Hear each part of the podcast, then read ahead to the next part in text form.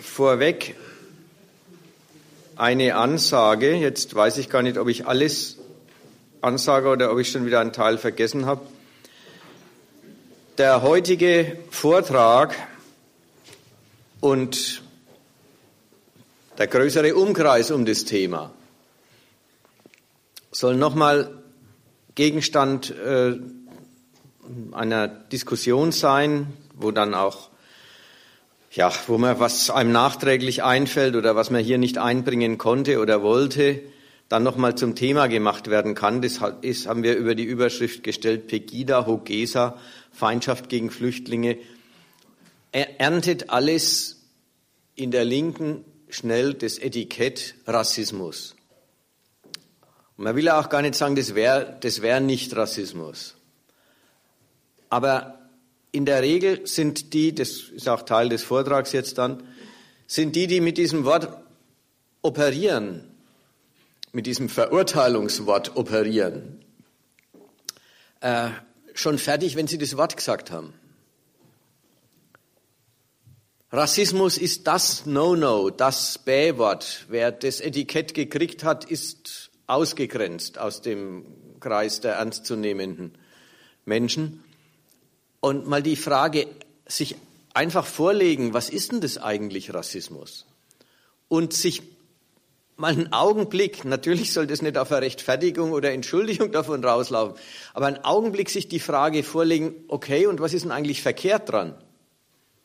Wie kann man denn eigentlich Rassismus kritisieren? Das soll also da gemacht werden am Roten Freitag im Beiz am 20. dieses Monats. Das ist der Freitag in ja, zehn Tagen etwa. Ja, genau in zehn Tagen. Sollte ich noch was anderes ansagen? Ja, genau, ich sollte noch was anderes ansagen. Äh, wir hatten das, äh, die Praxis, dass wir hinterher ein, äh, auf ein Bier trinken gehen nach so Vorträgen und Diskussionen. Immer wieder gemacht und es hat sich immer wieder erwiesen, dass es schwierig ist, äh, Kneipen zu finden, wo, der, wo, wo nicht so ein Höllenlärm ist, dass man überhaupt reden kann. Deswegen haben die Lokalen äh, das mal beschlossen, sie schaffen ein paar Kästen Bier her und wer Lust hat, äh, hinterher irgendwas zu diskutieren, wir bleiben einfach in dem Raum und holen uns äh, äh und können uns die Getränke hier beschaffen. Soweit es vorweg.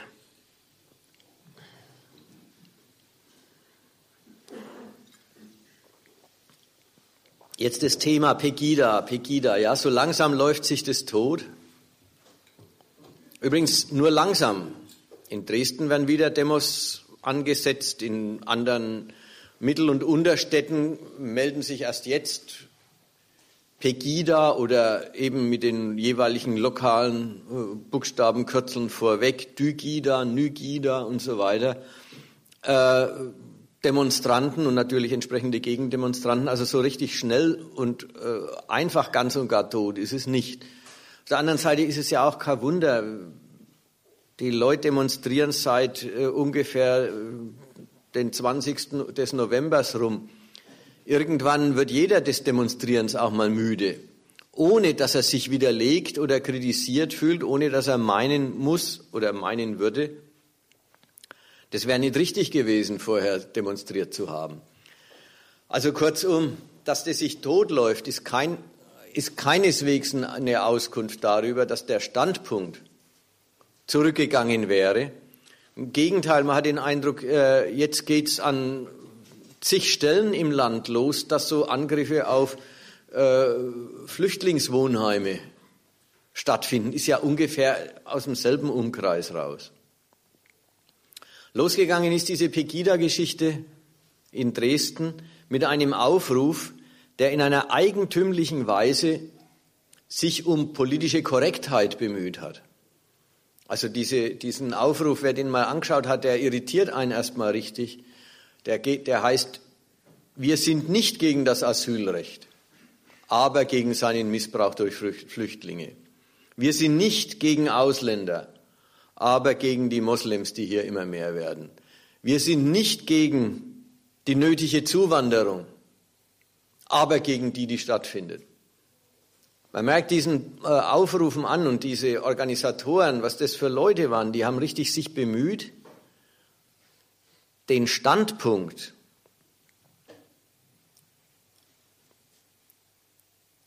Zurückdrängen der Zuwanderer, Überwachung, Aufpassen auf sie, verhindern, dass sie überhaupt sich hier zu Gemeinden zusammenschließen, den Standpunkt nicht gleich in dem Tenor der NPD vorzutragen und damit gleich in die Ausgrenzung reinzulaufen, die sich in der Republik gegenüber den Rechtsradikalen, gegenüber den etablierten Rechtsradikalen gehört. Die Leute, die sie erfolgreich zum Demonstrieren aufgerufen haben, haben die Aufrufe aber schon richtig verstanden. Sie haben schon verstanden, hier kann man mal gegen Ausländer demonstrieren. Und die werden sich nicht bemüht haben, äh, und denen wird es nicht das Problem gewesen sein, ob das jetzt furchtbar politisch korrekt formuliert ist oder nicht. Die haben nicht die Feinheiten, sondern die haben die Hauptsache aus der Botschaft rausgehört und für die Hauptsache sind sie demonstrieren gegangen. Es gibt ihnen viel zu viele Ausländer hier und das drücken sie aus, als es droht eine Islamisierung des Abendlands und gegen die wollen sie aufstehen. Und gegen den Staat, der das nicht verhindert. Und mehr noch, der diese Sorge normaler Bürger vor Überfremdung ins rechte Abseits rückt. Diese massive Demonstrationsbereitschaft, die da in der Vorweihnachtszeit von Montag zu Montag immer größer geworden ist, hat tatsächlich die Republik ein bisschen aufgeschreckt. Die offiziellen Vertreter der Parteien und der Regierungen und so. Aufgeschreckt, denn dass man aus Tausenden sozialwissenschaftlichen Umfragen, demoskopischen Erhebungen weiß, dass die Menschen im Land weithin so denken, ist eine Sache. Dass die Bürger aus diesem Denken eine politische Aktivität machen, dass sie wirklich ihren Alltag unterbrechen und auf die Straße gehen, die anständigen Normalos. Das signalisiert den Verantwortlichen, einen Grad von Entfremdung der Basis von ihrer politischen Führung, die sie wirklich ein bisschen besorgt gemacht hat. Und jede Menge zivilisierter, weltoffener Deutscher dazu. Die Gegendemonstrationen waren fast überall, außer in Dresden, größer als die eigentlichen Demonstrationen. Und jede Menge Deutscher hat haben sich selber dahinter gestellt, dass dieser Standpunkt gar nicht geht, dass er zurückgewiesen gehört und dass die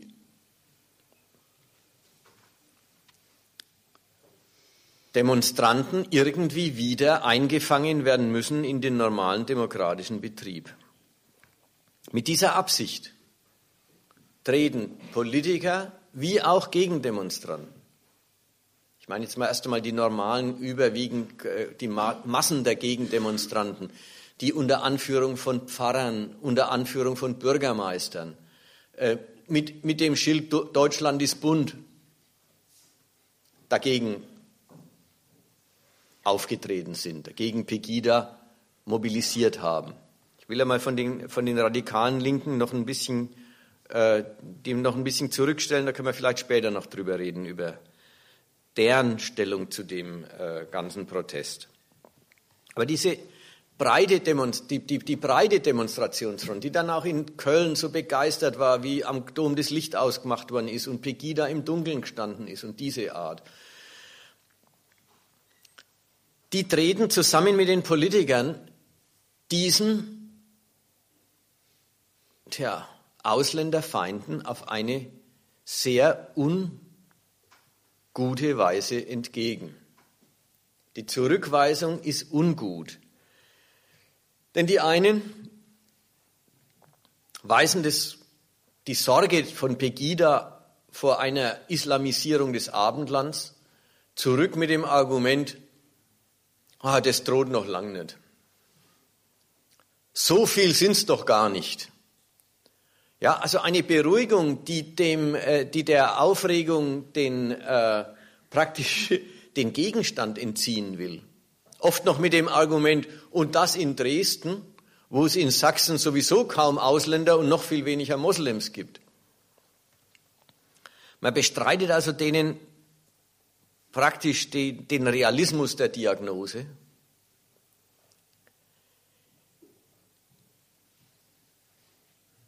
Und lässt sich überhaupt nicht darauf ein, auf die Frage, ja, was haben sie denn die Leute?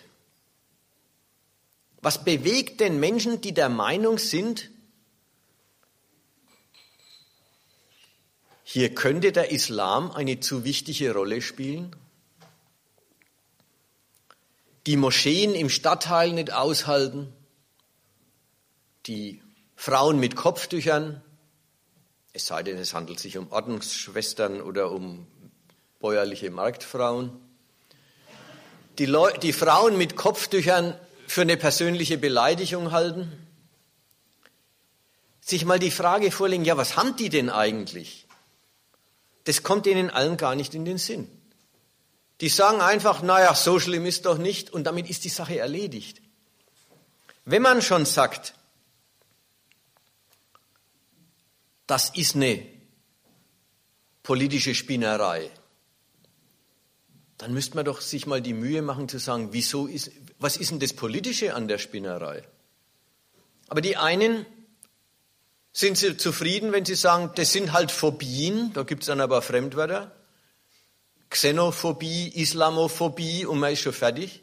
Also gehört ins Reich der äh, Psychiatrie. Psychologische Fehlläufer sind es. Und damit ist man fertig damit. Und die anderen können es noch schlimmer, die sagen, das natürlich, ist, sind natürlich irrationale Ängste. Aber wenn die Bürger sie haben, Überfremdungsängste, dann muss die Politik auch irgendwie was dafür tun, dass diese Ängste abgebaut werden. Also ganz komisch. Das Politische an dem wird bemerkt, Ausländerfeindschaft. Es wird bemerkt und zurückgewiesen. Aber kaum geht es darum, sich mit dem Standpunkt zu befassen, ist man damit fertig zu sagen, das ist eine Phobie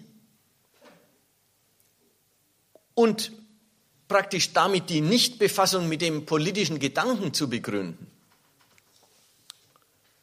Die zweite Abteilung der Befassung ist ähnlich abseitig, auch sehr populär gewesen in den ersten Monaten des neuen Jahres. Die war die, und das geht jetzt von Sigmar Gabriel über Mitglieder und Sprecher der Linkspartei bis weit in die Linke rein. Die haben einfach gesagt, das ist ein fehlgeleiteter Ausdruck sozialer Nöte. Ein fehlgeleiteter Ausdruck sozialer Abstiegsängste von Modernisierungsverlierern, so wird zum Beispiel geredet. Merkt man da, die Soziologie hat doch eine gewisse Wirkung.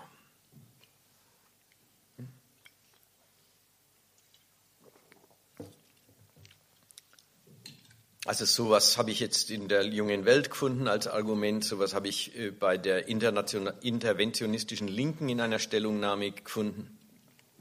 Ein verkehrter, perverser, fehlgeleiteter Ausdruck soziale, sozialen Protests.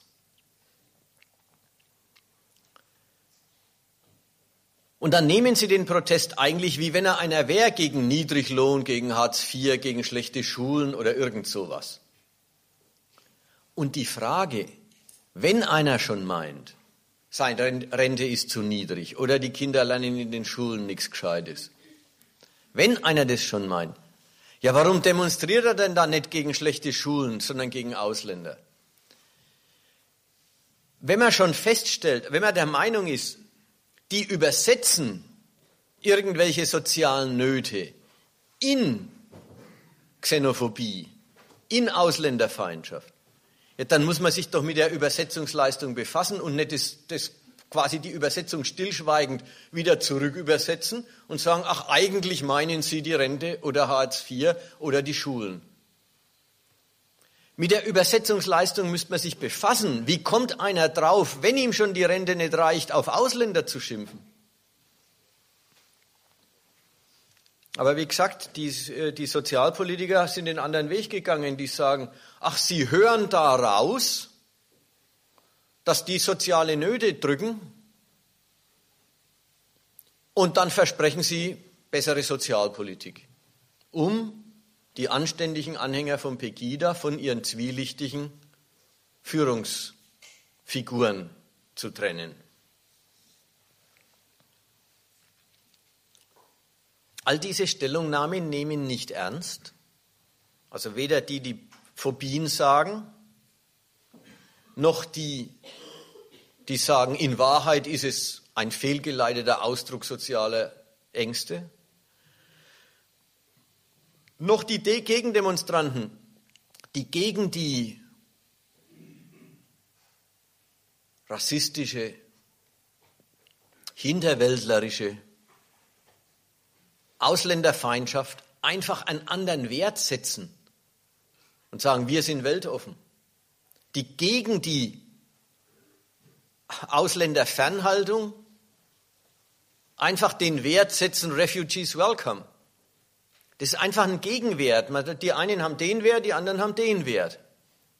Man setzt einfach was dagegen und versucht selber, ja, möglichst mehr als Pegida das Volk zu repräsentieren, nämlich Mehrheiten auf die Plätze zu bringen. Den Pegidas, das Repräsentationsverhältnis, Pegida steht fürs deutsche Volk, das Repräsentationsverhältnis streitig zu machen und lieber selber der Repräsentant des besseren Deutschland zu sein. Alle diese Standpunkte haben eins gemeinsam. Sie, sie kümmern sich nicht um den politischen Gedanken, der in der Ausländerfeindschaft steckt. Obwohl, obwohl man allgemein weiß und auch über die Phrase verfügt, Rassismus kommt aus der Mitte der Gesellschaft, wird es dann doch alles behandelt wie wenn sich's um die grundlose Dummheit, die eigentlich unpolitische Bösartigkeit von bildungsfernen Dumpfköpfen handeln würde.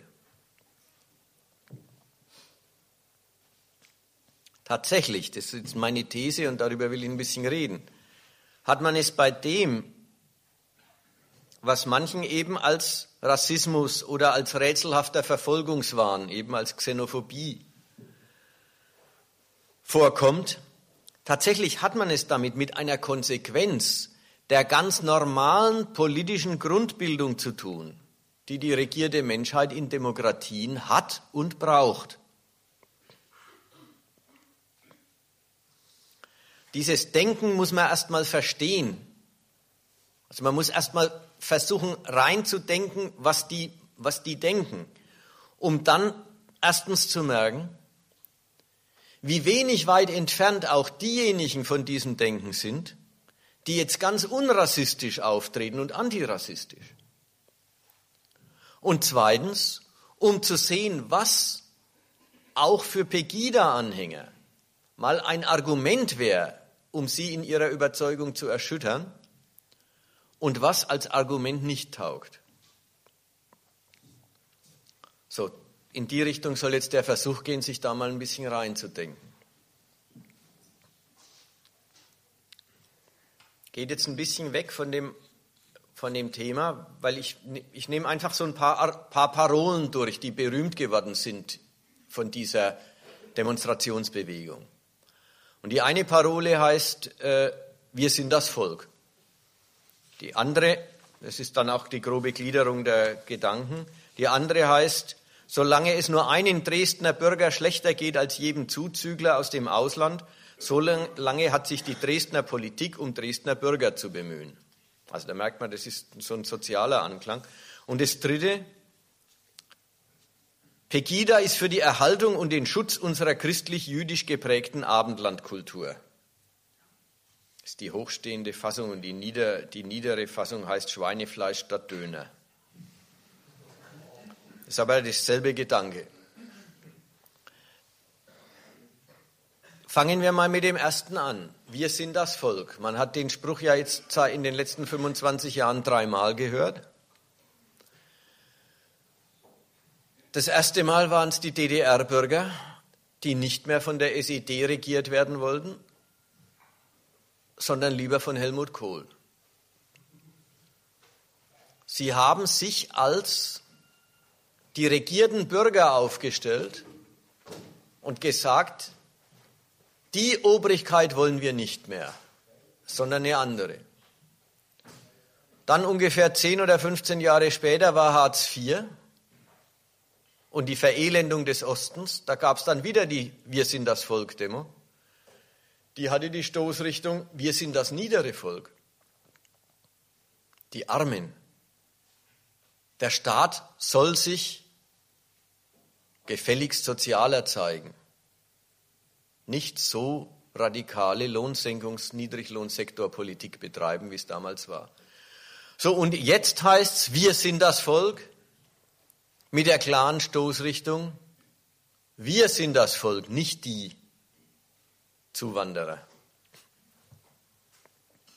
In allen drei, in allen drei Varianten gibt es eine Stoßrichtung, die bleibt immer gleich. Das ist die gegen die Regierung. Wenn Leute auf die Straße gehen und sagen, wir sind das Volk, dann haben sie einen Gegensatz gegen die Regierung. Dann machen sie der Regierung einen Vorwurf, nämlich sie würde sich gegen Leute, gegen die sie doch in der Pflicht wäre, verkehrt verhalten. Wer stellt sich da mit dem Argument auf, die Regierung ist in der Pflicht. Diejenigen, die von den Regierenden regiert werden. Wenn sich welche aufstellen und sagen, wir sind das Volk, ist es eine total dialektische Aktion. Es ist nämlich die Aktion, diejenigen, die den Gesetzen, die andere machen, gehorchen, die sich die Lebensbedingungen vordiktieren lassen, die sich an ihnen auch ausrichten in ihrer täglichen Praxis. Diejenigen, die, dem, die der Staatsmacht folgen, führen sich ideell als Auftraggeber ihrer politischen Herrschaft auf und sagen, oft sogar mit dem ausdrücklichen Argument, wir sind doch die ganz normalen Deutschen, wir sind doch die anständigen Bürger, wir sind die, die ihre Pflichten erledigen, also wir sind die, die gehorchen. Und mit dem Argument sagen sie, deswegen müsse die Obrigkeit, die uns die Vorschriften macht, denen wir gehorchen, deswegen müsse die sich an denen, die sie regiert, ausrichten. Das ist eine lustige Weise, das Verhältnis von Staat, Staatsmacht, von politischer Herrschaft und den Regierten ideell auf den Kopf zu stellen. Tatsächlich sind sie diejenigen, die dem Staat parieren. Und verlangen tun sie, der Staat solle ihren Wünschen entsprechen.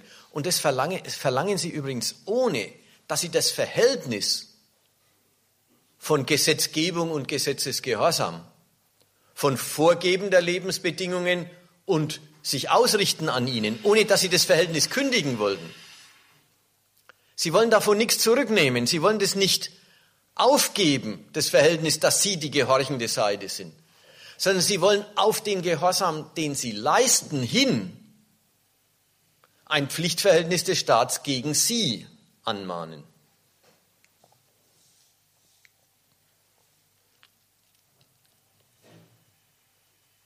Sie stellen sich als ein Kollektiv auf, das der Auftraggeber des Staates wäre. Dabei sind sie ja kollektiv, bloß insofern und dadurch, dass sie denselben Gesetzen derselben Obrigkeit gehorchen. Ein Hilfsmittel ist dabei der Blick in die Geschichte. Sie tun so, wie wenn das Volk den Staat beauftragen würde. Tatsächlich ist das Volk das Produkt des Staats.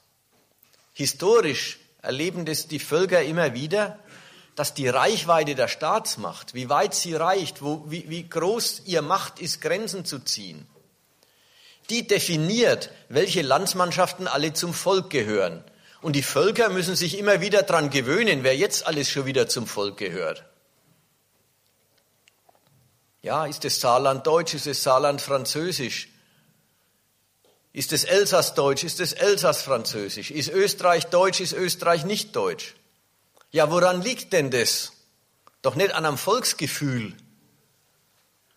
Umgekehrt, die Völker gewöhnen sich dann, wenn, wenn die Staaten halbwegs erfolgreich sind, gewöhnen sich die Völker im Lauf von Generationen dran, dass, sagen wir mal, die ins Ruhrgebiet eingewanderten Polen, mit denen der ganze Kohle- und Stahlaufschwung, billige Arbeit, gemacht worden ist, die jetzt noch in den Namen von Fußballern, Armanski und ich weiß nicht, die neueren, Podolski und so weiter, sind anders. Die sind ja jetzt erst gekommen.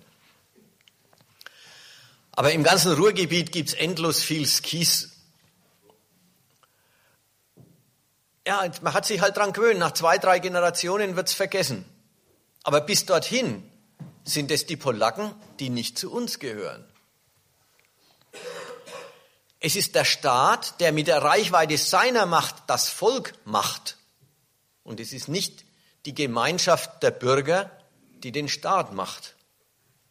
So rum aber wollen Sie es lesen, wenn Sie sich als Volk aufstellen und als Volk gegenüber der Obrigkeit frech werden, ohne das Unterordnungsverhältnis kündigen zu wollen.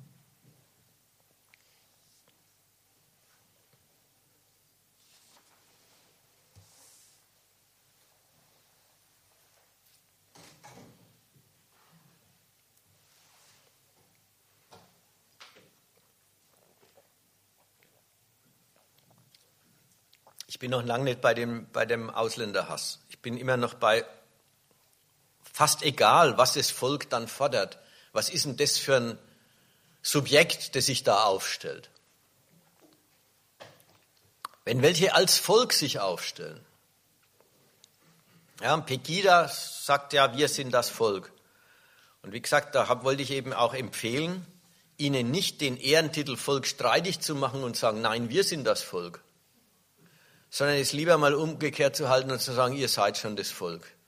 Denn Volk ist eine furchtbare Einrichtung. Das nächste, was nämlich Volk auszeichnet, ist, wenn sich welche zu Demos als Volk zusammenfinden, dann sind sie entschlossen, von den unterschiedlichen Lebenslagen innerhalb des Volkes abzusehen. Denkt mal an Dresden, da waren 25.000 Leute, wenn die Zählungen halbwegs stimmen, auf der Straße. Da müssen neben Hartz-IVlern auch gut situierte Bürger rumgelaufen sein. Da müssen neben den Armen auch Reiche auf der Straße gewesen sein, neben den Bildungsfernen auch Akademiker. Da haben sich welche zum Demonstrieren zusammengefunden gegen das ausländische Gesochse, die sich unter anderen Umständen wechselseitig für Gesochse halten.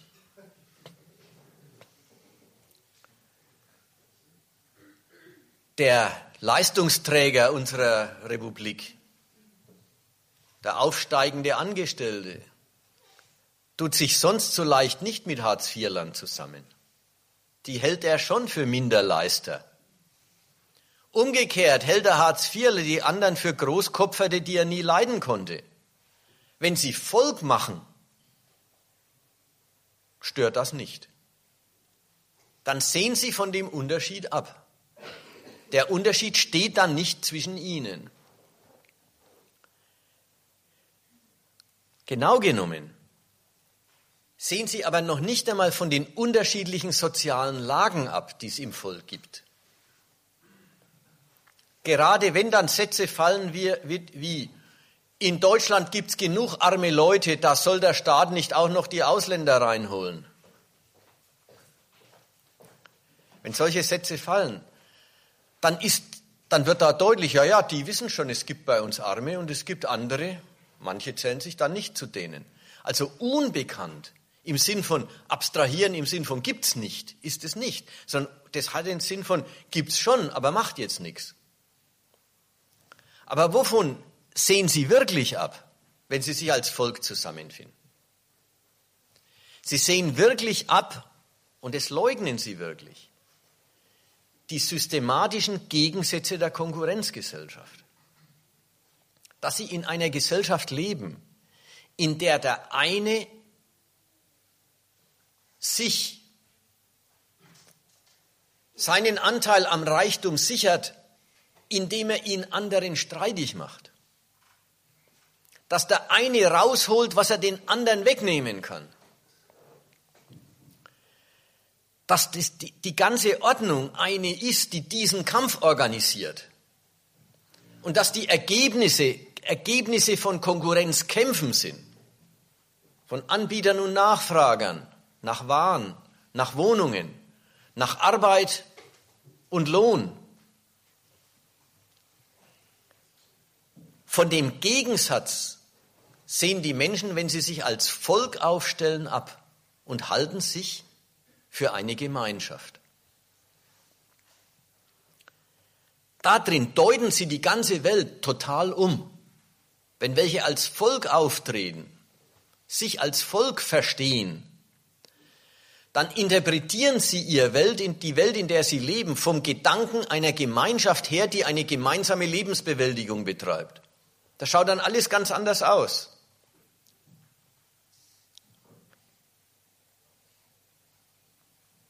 Da ist dann, was der eine für seinen Konkurrenzerfolg an Leistung in die Waagschale werfen kann, ein Beitrag zum Wohle aller. Und was er für sich rausziehen kann aus dem Getümmel der Konkurrenz, wird gedeutet als, das ist das, was er von der Gesellschaft zurückkriegt, als faire Gegenleistung für seinen Beitrag. Das Konkurrenzresultat wird wie ein Honorar betrachtet, die Honorierung des Einsatzes. Und das, was einer einsetzt, um anderen, um, um sich in der Konkurrenz durchzusetzen, wird als Beitrag zum Gesamtwerk betrachtet. Das ist übrigens sehr allgemein. Jeder Bäcker meint, er bäckt Brot, damit die Leute was zu essen haben und nicht damit er ihnen Geld aus der Tasche zieht. Jeder Unternehmer hält sich zugute, dass er seine Gewinne macht, um Arbeitsplätze zu, anzubieten oder um die nützlichen Dinge, von denen die Gesellschaft lebt, herzustellen.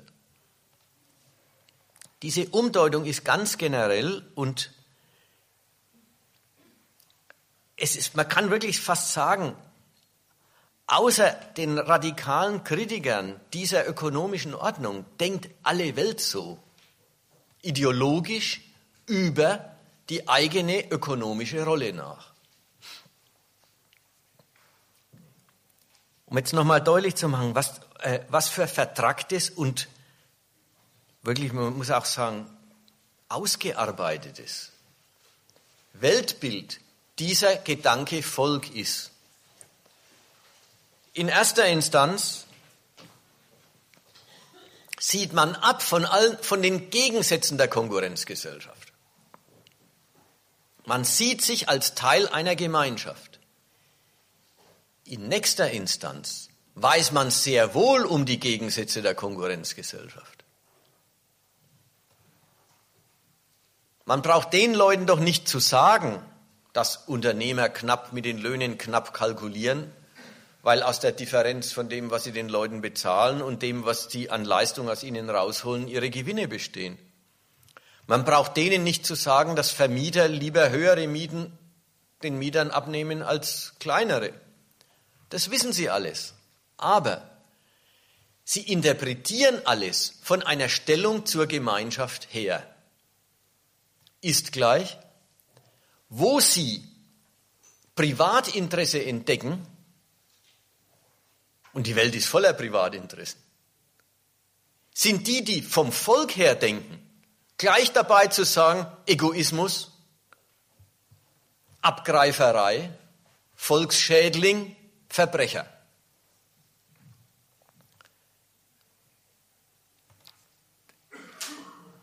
Der Hammer ist, also den Leuten geht nicht das Bewusstsein, die Kenntnis der Gegensätze ab. Die sind ihnen durchaus geläufig, die Gegensätze der Konkurrenzgesellschaft. Aber wo sie auf Gegensätze treffen, entscheiden sie sich, sie zum Verstoß gegen die Gemeinschaft zu erklären. Zum Verstoß gegen die Ordnung, die eigentlich gilt oder jedenfalls gelten müsste. Und dieser moralische Blick auf das Ganze. Eigentlich wären wir eine große Gemeinschaft.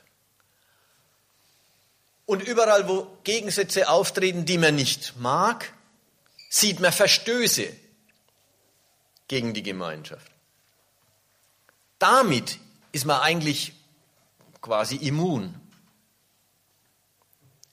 So jemanden kannst du nimmer kommen mit der Aufklärung über irgendeinen Gegensatz. Der hat ihn ja schon verbucht. Das ist übrigens äh, bloß die eine Hälfte der, der, der, der Urteilsfähigkeit. Die andere Hälfte der Urteilsfähigkeit ist ja, man betrachtet dasselbe, dieselbe Aktion des Gegenüber, sagen wir des Unternehmers oder des Wohnungsvermieters oder des Arbeitnehmers, der für die Firma, die ihm nicht gehört, keine Verantwortung übernehmen will. Kann man ja auch nach dahin sagen, Egoismus. Kein Beitrag zum Gemeinwesen, keine Verantwortung fürs große Ganze. Geht ja da genauso. Jedenfalls, so leicht man dieselbe Aktion als betätigten Egoismus betrachten kann, so leicht kann man dieselbe Aktion nach der Pflichtseite hin betrachten und dann sagen, naja, der Unternehmer muss ja schließlich entlassen. Wenn er es nicht tät, über kurz oder lang würde die Firma keinen Gewinn mehr machen, dann gäbe es auch die anderen Arbeitsplätze nicht mehr.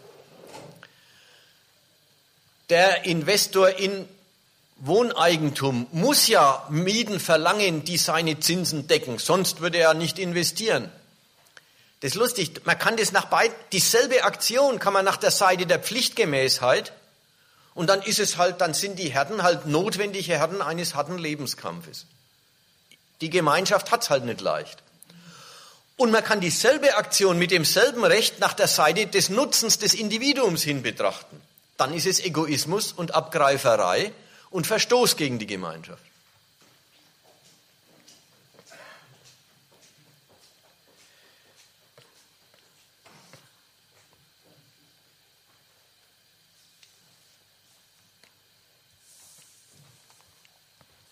Wenn man auf der Seite der Verstöße weiterdenkt, dann ist klar, dass das Denken als Volk, welche tun sich zusammen und sagen, wir sind das Volk. Und wir entdecken alle möglichen Verstöße gegen die Gemeinschaft. Dass hier das Volk einen Ruf nach Gewalt ausstößt. Nach der Seite der eigenen Genese wird die Gewalt vergessen. Da hält man sich für eine naturwüchsige Gemeinschaft, die immer schon zusammengehört hat und einen Staat bloß braucht für die innere Ordnung und für den äußeren Schutz. Aber als diese naturwüchsige Gemeinschaft ruft man dann überall, wo man Verstöße entdeckt, natürlich nach der ordnenden Gewalt, die denen, die sich zu viel herausnehmen, gefälligst konsequenter auf die Finger klopfen soll. Also, wenn Leute sich als Volk zusammentun, darf man sicher sein, dann ist der Ruf nach staatlicher Härte nie weit.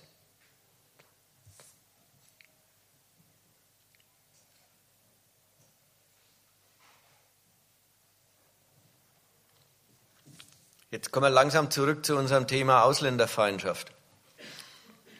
Der Gedanke,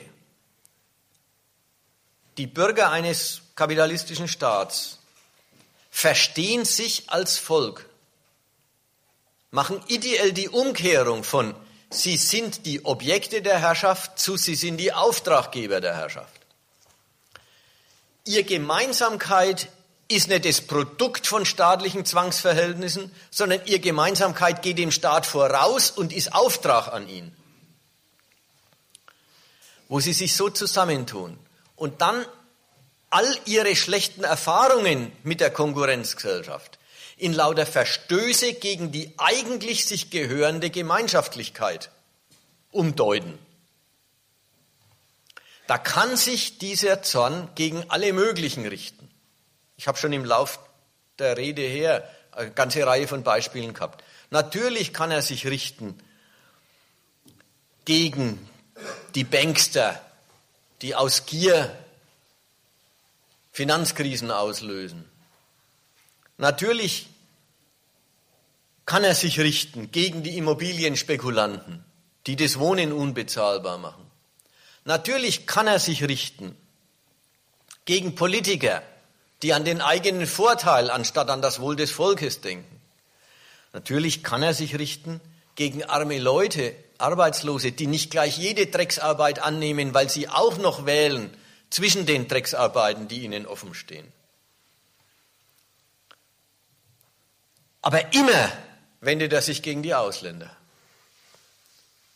Warum? Weil es halt ein Unterschied ist, ob man, wenn man vom Volkskollektiv her denkt, im Volk sich daneben benimmt oder ob man gleich gar nicht zu diesem Kollektiv dazugehört. Sich als Volk verstehen, sich als Volk aufstellen, hat ganz automatisch die Feindseligkeit gegen die nicht dazugehörigen. Alles, was nicht recht läuft im Land, erklärt sich für die daraus, dass ja schließlich Ausländer sich hier tummeln.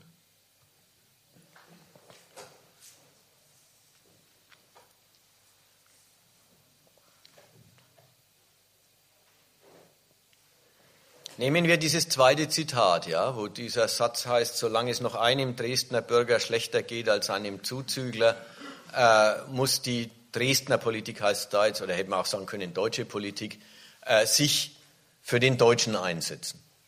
Ja, so ein Satz. Aus solchen Sätzen spricht ja eine gewisse Unzufriedenheit. Ja, ja, da gibt es welche, denen geht es nicht gut. Aber die ganze Unzufriedenheit hat ihren eigentlichen, praktisch, äh, hat ihren, ihren Grund, jedenfalls ihr Argument, gar nicht in dem, wie schlecht es irgendwem geht, sondern in dem Vergleich damit, dass welche, die gar nicht zum Kollektiv dazugehören, auch hier arbeiten und leben und Steuer zahlen und die Sozialsysteme benutzen dürfen. Das ist wirklich der, äh, der, der Hammer ist, da wird alles in die Relation von innen und außen übersetzt. Übersetzt jetzt, ja, also ich, vorhin habe ich gesagt, die anderen sagen, die übersetzen soziale Nöte und so und kümmern sich gar nicht ums Wiederübersetzung. Ich habe jetzt ja versucht, oder ich habe jetzt eine Erklärung geboten über das Wiederübersetzung. Das Wiederübersetzung geht über den Volksgedanken, über den Gedanken des Kollektivs, das hier zu Hause ist, das hier die Staatsbasis ist und deswegen das Kollektiv ist, um das es doch zu gehen hat. Und von da aus gedacht ist dann allein der Umstand, dass überhaupt Ausländer hier sein dürfen und es für sie auch irgendwelche Ressourcen gibt. Der Beweis, dass sich der deutsche Staat um die Deutschen nicht gescheit kümmert. Der, der Hammer an dem Ding ist, Gründe zur Unzufriedenheit gibt es natürlich immer. Schließlich leben die Leute in einer Konkurrenzgesellschaft. Schließlich kommen nicht alle Erwerbswünsche zum Ziel. Nicht alle Erwartungen, äh, wie es einem gehen sollte, werden erfüllt. Das liegt nicht an den Ausländern, das liegt an der Konkurrenzgesellschaft. Stoff für Unzufriedenheit gibt es immer. Aber das Argument, was ist denn eigentlich der Skandal, ist dann nie die eigene Not, sondern immer der Umstand, dass angesichts dessen, dass einem doch selber nicht so gut geht, andere auch dürfen. Es hilft an der Stelle überhaupt nicht, die Leute daran zu erinnern, dass sie die Jobs, die Einkommen, die Wohnungen der meisten Migranten gar nicht haben wollten, weil die oft sehr beschissen sind. Es hilft gar nichts, weil das Argument ja gar nicht heißt, die Wohnung will ich, die der hat. Sondern das Argument heißt ja, dass der auch eine Wohnung hat, zeigt, dass in Deutschland die deutschen Ressourcen nicht für die Deutschen zur Verfügung stehen. Insofern wird in dem Gedanken des völkischen Kollektivs wird der Ausländer zur Universalerklärung für alles, was nicht recht ist. Und der Beweis, der verursacht was oder an dem liegt was, den braucht man überhaupt nicht führen, weil die pure Präsenz und der Umstand, dass es auch für den einen Erwerb gibt, dass es auch für den eine Wohnung gibt, dass es auch für dessen Kinder einen Platz in der Schule gibt, das Faktum selber ist der Skandal.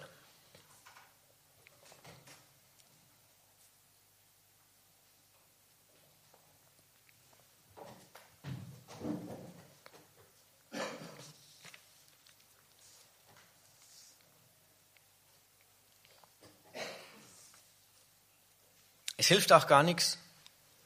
Aber das nochmal zu dem Argument, was wäre ein Argument in dem Zusammenhang und was ist ein keines? Es hilft auch gar nichts, so wie es, ich weiß nicht was, die Linkspartei hat es, glaube ich, geschrieben. Man müsse angesichts der Pegida-Proteste immer wieder die soziale Frage thematisieren. So ähnlich habe ich das gelesen.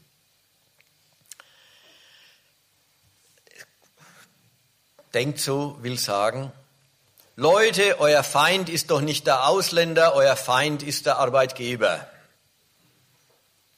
Leute, es ist doch nicht der Ausländer, der euch das Geld wegnimmt, der euch den Lohn knapp hält, der euch, was weiß ich, die Wohnung zu teuer abgibt. Es ist doch der in der Regel deutschstämmige Hausbesitzer, Unternehmer, Einzelhändler, was weiß ich. Das hilft gar nichts. Weil, da war ja vorhin die Rede drüber, weil die Beurteilung entweder sagt, dass der Kapitalist mich so schlecht behandelt, das ist es ja, dass hier die Gemeinschaft nichts gilt. Und da gibt es oft dann den Rückschluss. Und wenn in einem Land so viele Ausländer geduldet werden, ist ja kein Wunder, dass keiner mehr an die Gemeinschaft denkt. Also es geht auch so rum, ja, dass dann der Kapitalist bösartig egoistisch ist, weil ja schließlich sowieso niemand quasi das Volk als Wert hat. Wie umgekehrt. Man kann ja alles, was im Inland stattfindet, auch nach der Seite der Pflichtgemäßheit hin betrachten und sagen, ja, die können nicht anders, die müssen ihre Pflicht tun, aber die bräucht's nicht. Ja, bis hin zu, man weiß schon, dass der Unternehmer natürlich mit dem Lohn knapp kalkuliert. Man weiß, dass die Unternehmer die Bewerber gegeneinander ausspielen und äh, die Bewerber, um die Jobs zu kriegen, sich unterbieten. Man weiß es schon. Und all das ist kein Grund, gegen die Ordnung zu sein, sondern ist ein Grund zu sagen, na wenigstens die Konkurrenz der Ausländer am Arbeitsmarkt können uns der Staat doch ersparen.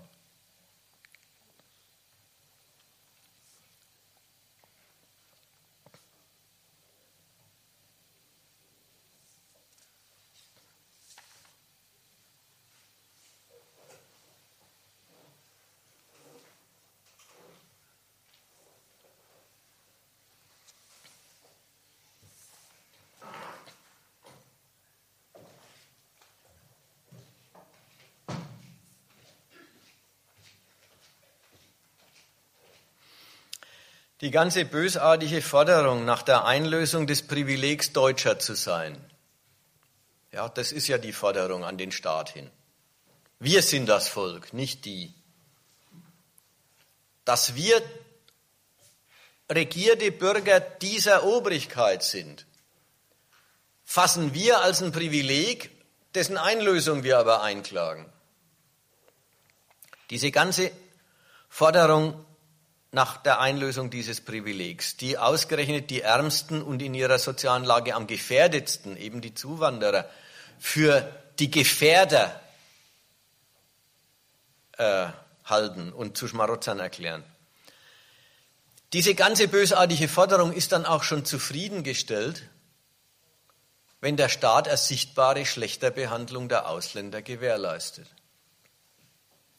Denn was anders als eine Privilegierung ist ja gar nicht verlangt. Anders ausgedrückt.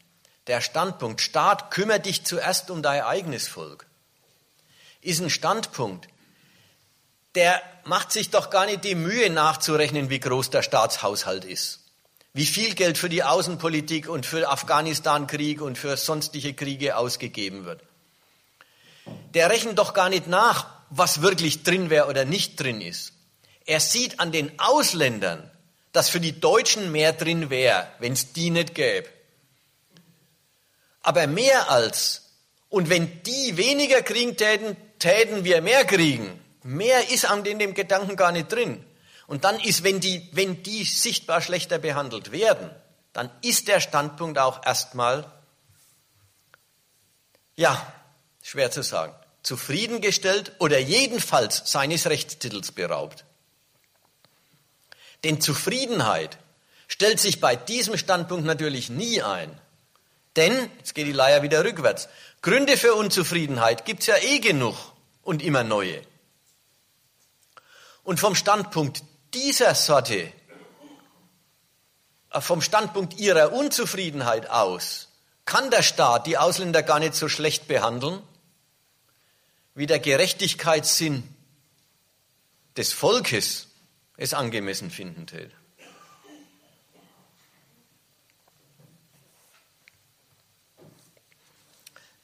Äh, zu dem, zu dem Komplex, jetzt habe ich das halt mit diesem, solange es einem Deutschen schlechter geht, aufgegriffen. Ob das bei Pegida wirklich äh, im Zentrum gestanden ist, will ich gar nicht behaupten. Das war ein Argument unter vielen. Ein anderes Argument ist Ausländerkriminalität. Und das ist auch so ein typischer Fall, Ausländerkriminalität. Ein wunderbarer Fall von genau dem Gedanken. Okay, es gibt Kriminalität. Es gibt welche, die stehlen und die rauben und manchmal ist das Leben in einem kapitalistischen Staat auch ein bisschen gefährlich. Gut, kann ja der Bürger sagen, äh, das hätte er lieber nicht.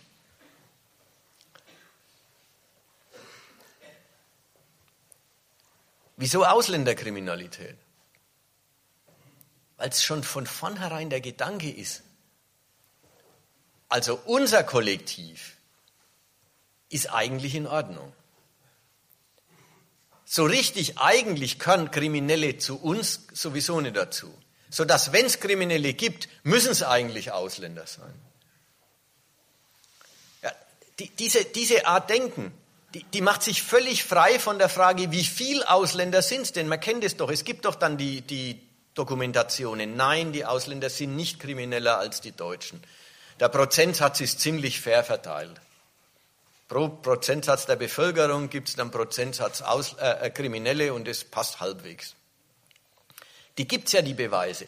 Aber die wirken alle nichts, weil der Grundgedanke sich davon gar nicht irritieren lässt. Wir sind wir und wenn welche systematisch die Regeln brechen, dann sind es eigentlich welche, die nicht zu uns gehören. Und die Ausländer sind wie die Antwort auf das Bewusstsein, es gibt Kriminalität.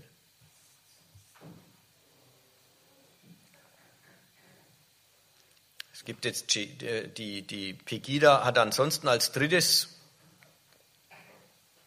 Argument in dem Sinn noch das mit der, mit, den, mit der dschihadistischen Bedrohung. Ja, es gibt die Drohung von Anschlägen. Es gibt islamische Kämpfer, die meinen, ihr Weltgegend von der westlichen Penetration, von der westlichen Vorherrschaft befreien zu müssen und die Anschläge in den Zentren der kapitalistischen Staaten machen. Das gibt's, nicht zu leugnen. Den Pegidas und so weiter gefällt es aber hauptsächlich deswegen, weil das ist dann wieder das Argument. Wenn es hier Unfrieden gibt, kommt er von außen, und zwar von denen mit dem falschen Glauben, und die mit dem falschen Glauben sind dann alle mit dem falschen Glauben, ganz unabhängig davon, dass die, die Dschihadisten werden, das nicht wegen dem Glauben werden, sondern wegen ihrer politischen Beurteilung der Lage. Die bringen doch nicht welche um, weil es der Koran sagt, sondern die führen ihren Kampf, weil sie meinen, der Westen ist der, ist der, der Kaputtmacher ihrer Weltgegend.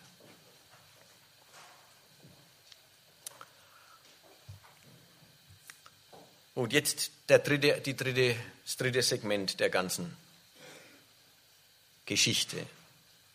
Vielleicht übrigens das Segment, das den Pegida-Demonstranten am allernächsten stand. Pegida ist für die Erhaltung und den Schutz unserer christlich-jüdisch geprägten Abendlandkultur.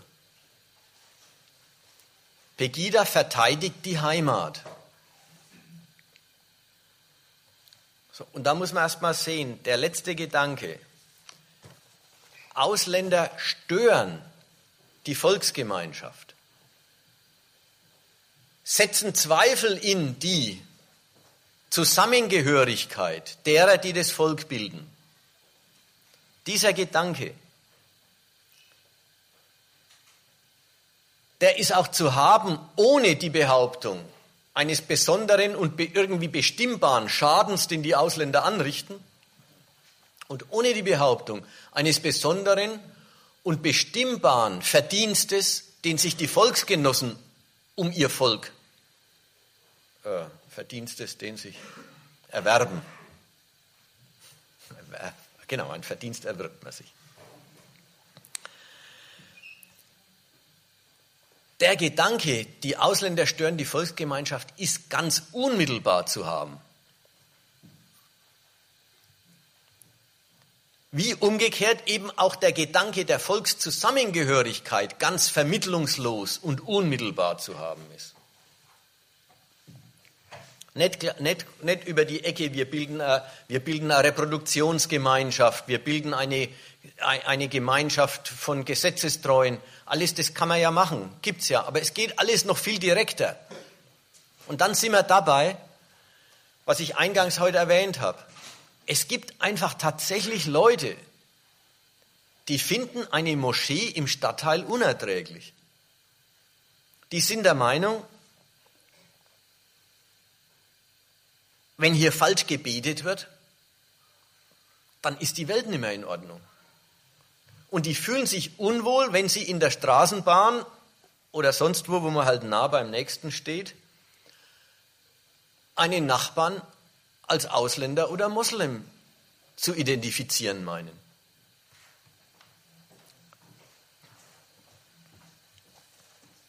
Was stört es? Das stört das Gefühl,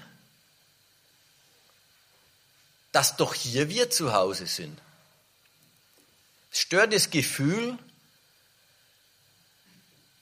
dass wir Eingeborenen mit unserer Art und unserem Lebensstil hier normsetzend sind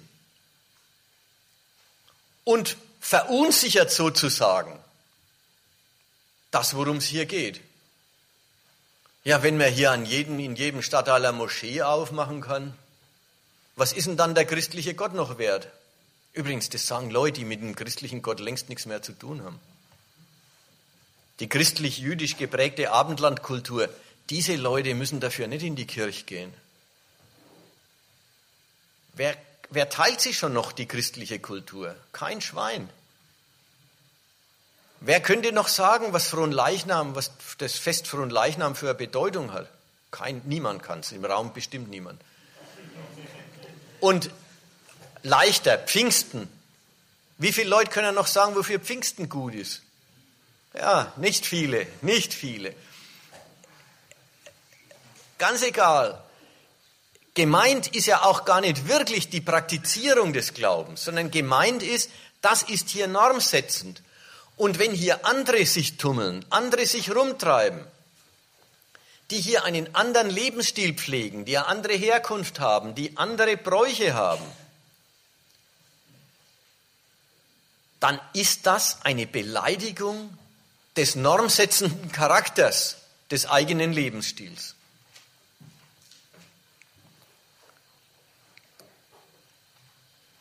Das, ist, das Normsetzende ist offenbar so wichtig, dass den Leuten ihr eigener Lebensstil selber nicht attraktiv vorkäme, wenn er nicht normsetzend wäre. Da merkt man, dass die Leute, wenn sie mit Leitkultur oder Abendlandkultur meinen, die, die reden nicht von Lieder, die sie singen, weil sie ihnen gefallen. Oder Speisen, die sie essen, weil sie ihnen schmecken. So jemanden könnte es wurscht sein, wenn wem anders was anderes schmeckt. die reden, die, die, die meinen sogar bei den Essgewohnheiten, es wäre ein Bekenntnis zur Nation. Und das würde verweigert bzw. verunsichert oder relativiert, ungültig gemacht, wenn man das ganz anders auch abliefern kann. Oder wenn man essen kann, ohne, das, ohne dieses Bekenntnis abzuliefern. Ohne die Verbindlichkeit ist ihnen ihre eigene Kultur nichts wert, weil sie sich selber als ein einziges Erkennungsmittel der Volkszugehörigkeit auffassen.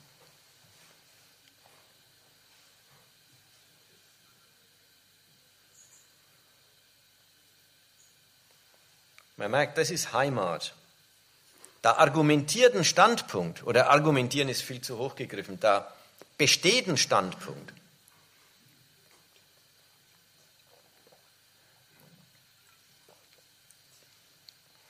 Auf der absoluten Gleichung von Unterordnung und Eigen. Das klingt wie ein Riesenwiderspruch, ist ja auch eine. Unterordnung ist Unterordnung und Eigen ist Eigen.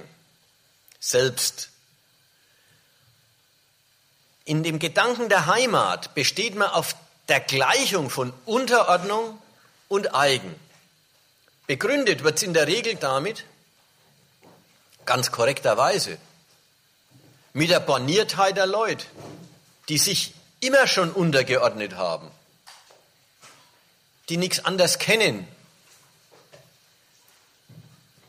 die nicht die Heimat gut finden, weil sie sie gewählt haben aus vielen Heimatangeboten, sondern die sich zur Heimat bekennen mit dem Argument, sie haben, sie nie, sie haben nie gewählt. Sie waren immer schon da, sie kennen nichts anderes. Es ist das, woran sie angepasst sind und gewöhnt sind.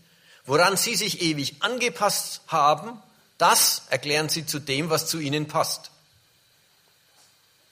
Ihr wisst, Heimat ist, Heimat ist keine bestimmte Gegend.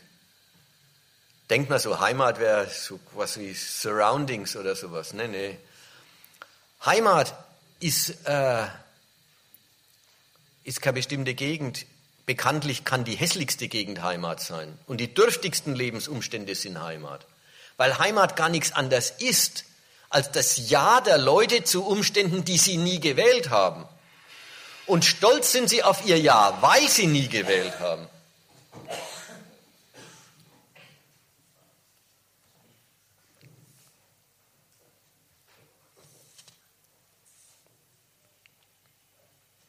Dieses Verhältnis, wir sind verwurzelt in unseren Umständen.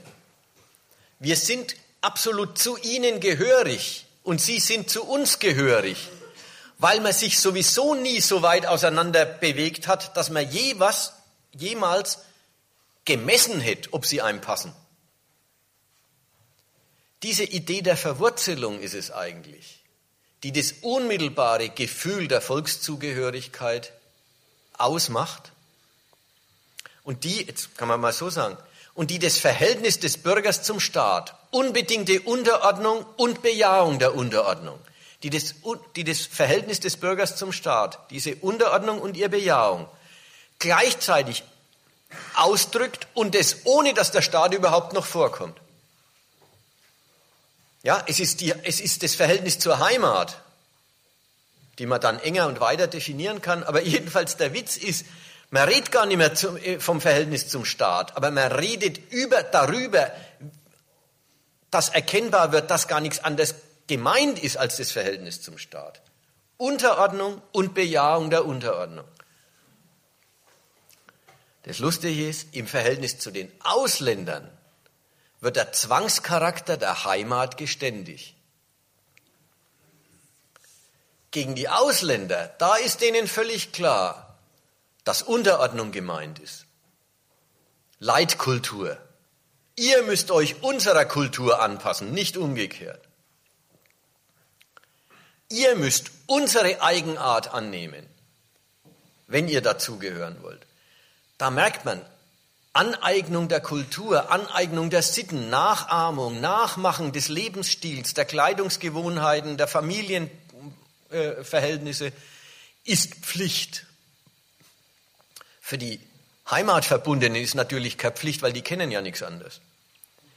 Da ist es natürlich auch Pflicht. Bloß die merken ja die Pflicht nicht, weil sie nichts anderes kennen. Aber dass es Pflicht ist, merken sie im Verhältnis zu den Ausländern. Von denen wird, wird genau die Unterordnung und Anpassung verlangt, die sie praktisch von Natur immer schon bringen. Und dann kommt natürlich der Hammer raus. Und genau die Gleichung von sich der Pflicht anpassen und sie bejahen, kann er Ausländer unmöglich hinbringen. Gerade weil man von ihm verlangt, du musst so leben wie wir, ist bei jedem wirklichen Beweis, dass er so lebt wie wir, sofort das Misstrauen angesagt. Äh, ist das jetzt berechnende Anpassung? Ja, ich habe kürzlich in der Zeitung gelesen, in den letzten Monaten hätten viele syrische Flüchtlinge, die Moslems sind, in Berlin sich zum Christentum umtaufen lassen. Jetzt könnte man sagen, vom Standpunkt der Integration bestens. Ne? Schreiben die Zeitungen, naja, man rechnet damit, dass sie davon ausgehen, dass sie damit die Aufenthaltsgenehmigung leichter kriegen. Aha, ist schon wieder unechtes Bekenntnis zum Christentum. Jetzt müsst ihr den Satz mal äh, euch anhören. Auch ein Pegida-Spruch, auf den Demos irgendwo aufgetaucht. Irgendwo aufgetaucht, ich weiß nicht, äh, äh, selber gesehen habe ich ihn nicht, aber ich habe ihn halt von irgendwem zugetragen gekriegt. Der Spruch heißt, wer Deutschland nicht liebt, soll es verlassen. Der Spruch ist eigentlich der, der totale Zusammenschluss von dem Zirkus, von dem ich die ganze Zeit rede. Man muss Deutschland lieben. Ja? Liebe, erstmal schon überhaupt das gefühlige Verhältnis zu dem Staatswesen, das ist schon so ein Ding. Aber der Hammer, Liebe ist Pflicht. Und kaum ist Liebe Pflicht, ist sie ja schon wieder nicht mehr echt und also keine Liebe. Man muss Deutschland lieben, sonst muss man abhauen. Aber wer Deutschland bloß liebt, weil er sonst abhauen muss, da, man merkt, da, da wird von dem Gedanken des Kollektivs her, von den Zuwanderern was verlangt, was die unmöglich erfüllen können. Sie können den Beweis nicht antreten, dass sie Deutschland so lieben wie die Deutschen, weil sie ja den Beweis nötig haben, weil er ihnen ja abverlangt wird.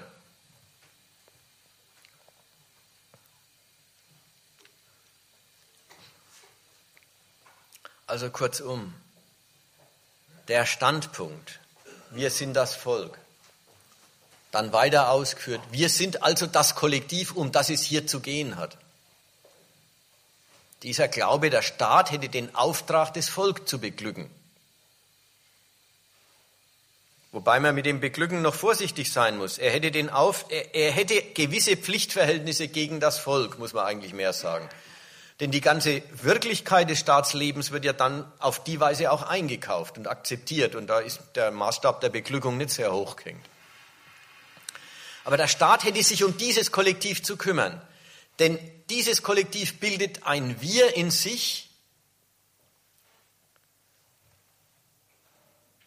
Und das, welches für seine Mitglieder den Standpunkt einschließt, um uns geht's hier, wir sind die Herren im Haus.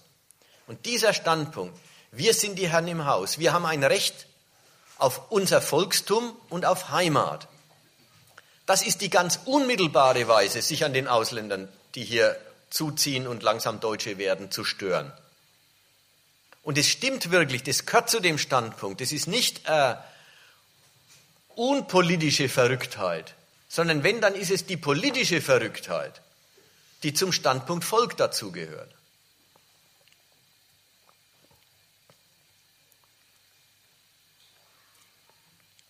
So, das war jetzt ungefähr das, was ich zu diesen Pegidas sagen wollte. Also wenn man den Standpunkt sich klar machen will, dann muss man, oder wenn man, wenn man gegen die was sagen will, dann muss man erstmal verstehen, auf welchem Standpunkt die stehen und was Volk für ein Standpunkt ist. Und dann erklärt sich einem schon, was die für verrückte Ansichten haben.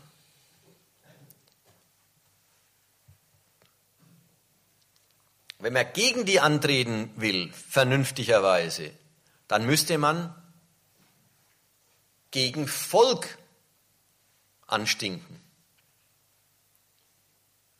Und nicht im Namen des Volkes, im Namen des eigentlichen, des besseren, des weltoffenen deutschen Volkes gegen die Hinterwäldler.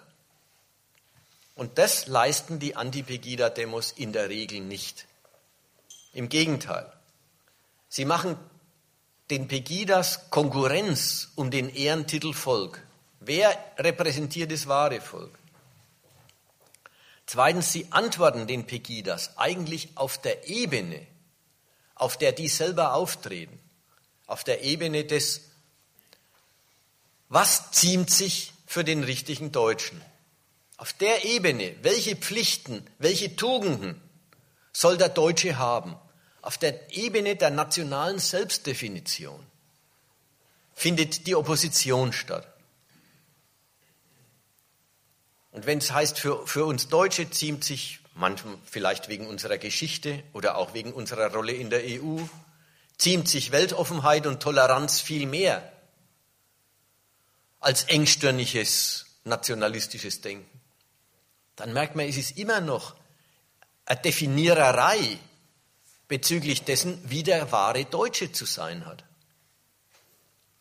Und wenn, die sich, und wenn sich Leute auch noch schämen für diese hässlichen Deutschen, wenn sie Scham empfinden über diese Ausländerfeinde, dann merkt man eine radikalere Identifikation mit den schlechten Brüdern. Geht ja kaum, als dass man sich stellvertretend für sie schämt. Man könnte auch sagen, mit den Arschlöchern habe ich nichts zu tun. Aber nein, wenn man sagt, die beschmutzen, tja, uns, dann macht man sich selber verantwortlich für die, das nationale Selbstbild, die nationale Ehre und so weiter und tritt auf der Ebene entgegen.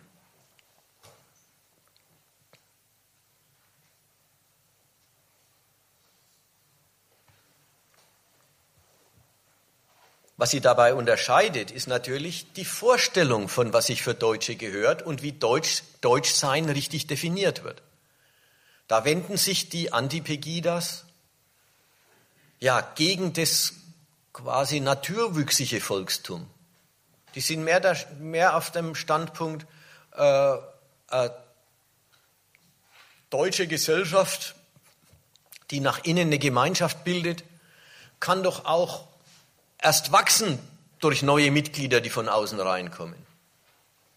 Die muss doch nicht immer sein, wie sie immer schon gewesen ist.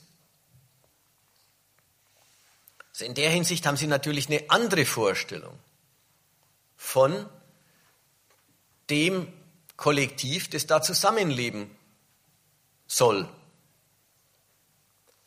Dass sie die kapitalistische Konkurrenzgesellschaft in ein Kollektiv umdeuten, das ist wieder ein Moment von Gemeinsamkeit.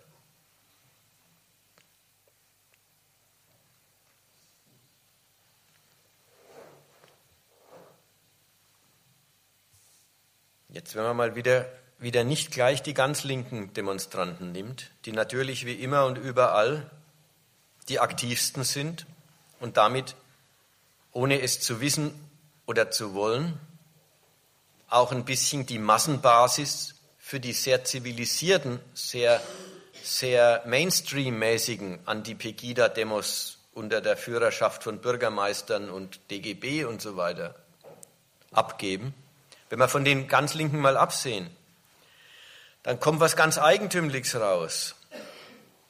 Es demonstrieren Pegidas und Anti-Pegidas gegeneinander und bei den einen, bei den Pegidas, sammeln sich die unzufriedenen Nationalisten.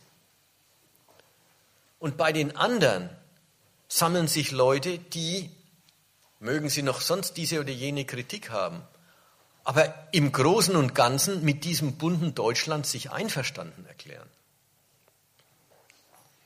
Also da melden sich wirklich welche, die sagen, äh, tja, unter, unter dem Gesichtspunkt bunt können wir Ja zu dieser Heimat sagen. Und da merkt man, da, da, da hat man Oppositionen, in denen die, die, da will man keine Rolle drin spielen. Diese Oppositionen, die sind nach beiden Seiten hin schlecht. Man kann einer nationalistischen Unzufriedenheit nur durch die Kritik der Nation, nur durch den Kritik des Gedankens Volk entgegentreten. Nicht dadurch, dass man die Untugenden eines, eines bösartig sich abgrenzenden Volkes durch die Tugenden eines weltoffenen Volkes konterkariert. So, machen wir Schluss.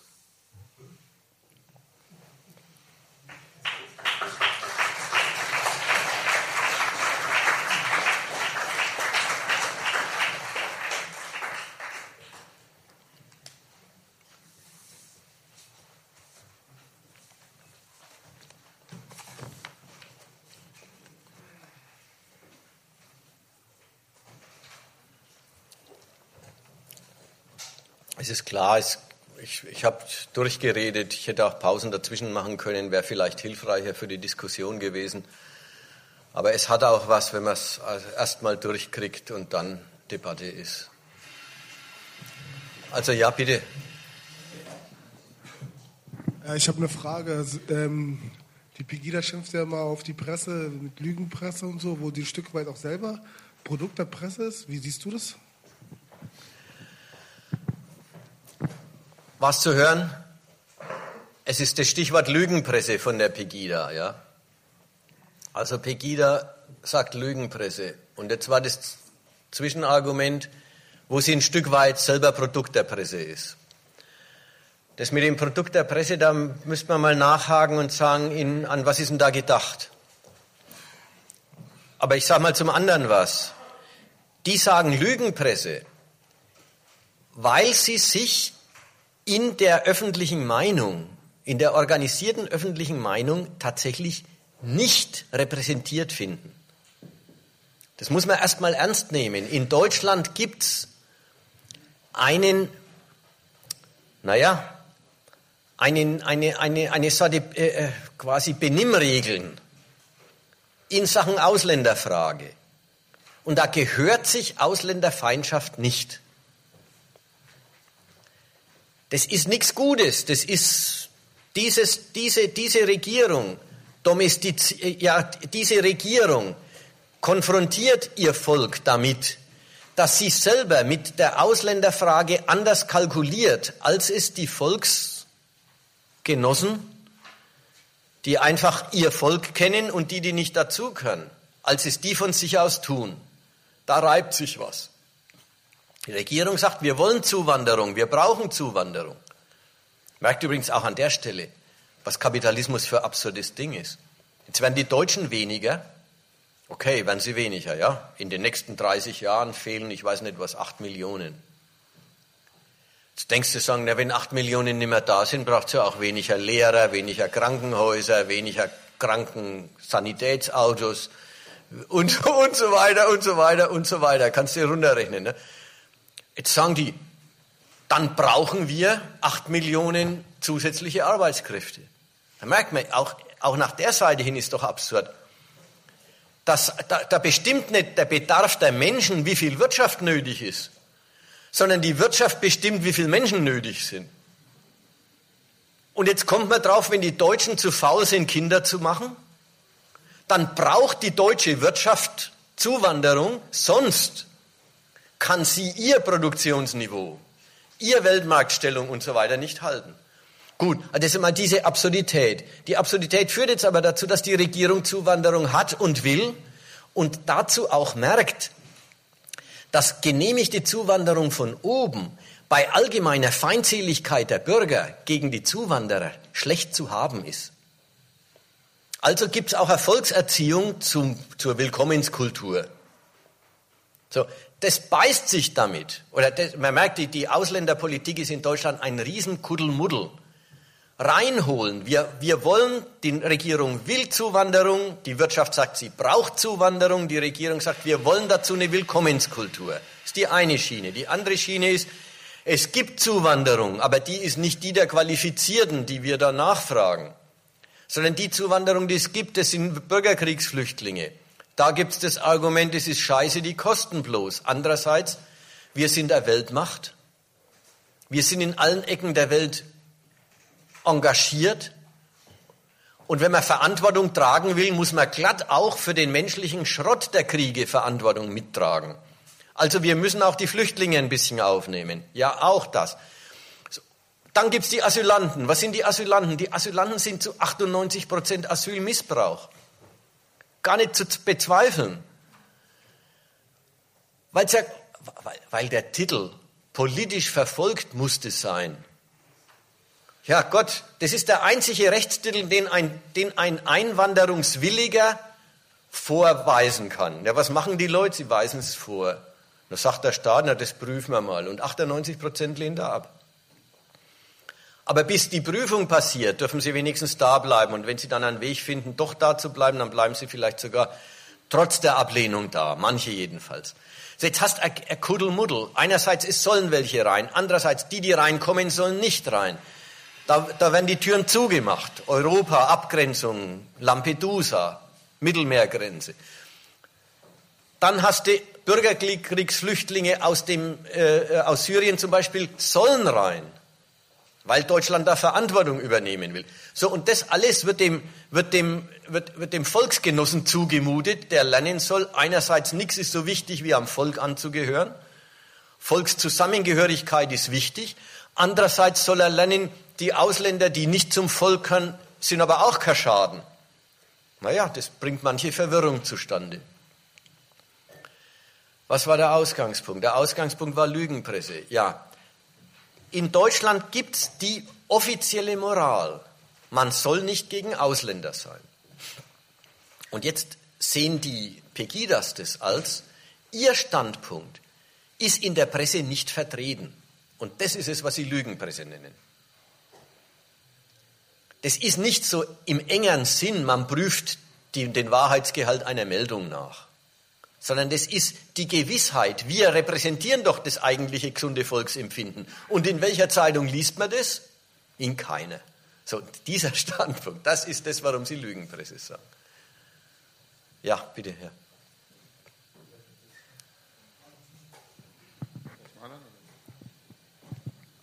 Ich wollte an ein äh, letztes Argument andocken, äh, man muss das Volk oder gegen das Volk argumentieren. Und ich fand es sehr schön, wie du das hergeleitet hast, dass äh, diese, diese Volk und Heimat, dieses Gefühl aus der Synthese entsteht von Unterordnung und Eigenart. Wie wird daraus jetzt aber ein schlagkräftiges Argument? Wenn ich jemandem sage, Deutsch sein ist dumm, zum, sich zum deutschen Volk zugehörig fühlen zu wollen, ist eine Sorte Dummheit oder Verrücktheit, wie du es auch gesagt hast, das ist kein Argument. Wie wird daraus ein Argument?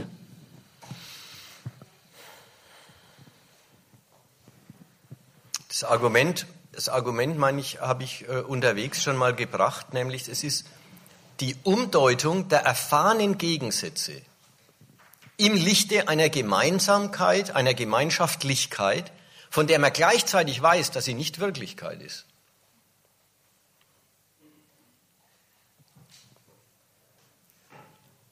Sowas Einfaches wie, ja, dann lass doch erstmal die Gegensätze, die du erfährst, gelten und frag dich nach ihren Gründen und sei nicht gleich entschlossen, sie als Verstoß zu interpretieren gegen eine Gemeinschaftlichkeit, die sich gehören würde, aber an die sich ja wieder mal kein Schwein hält. Auch das Argument, eine Gemeinschaftlichkeit, die universell verletzt wird, ja, eine Regel, die universell nicht eingehalten wird, da könntest du dich auch mal fragen, was von der zu halten ist. Also, weil das ist doch eigentlich das Dogma in dem ganzen Denken. Das Umdeuten der Gegensätze in eine, in eine eigentlich sich gehörende Gemeinschaftlichkeit, die aber immerzu nicht eingehalten wird.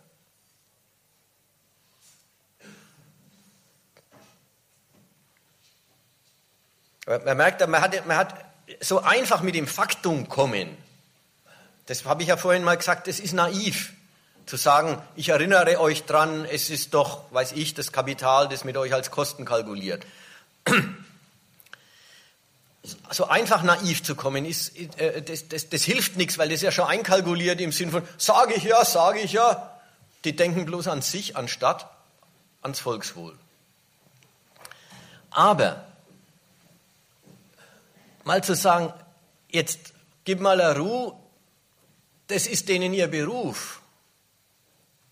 Und das Volkswohl gibt es gar nicht. Das ist deine Einbildung. Und was soll es denn überhaupt sein, das Volkswohl? Das Volk besteht aus lauter gegensätzlichen Interessenten.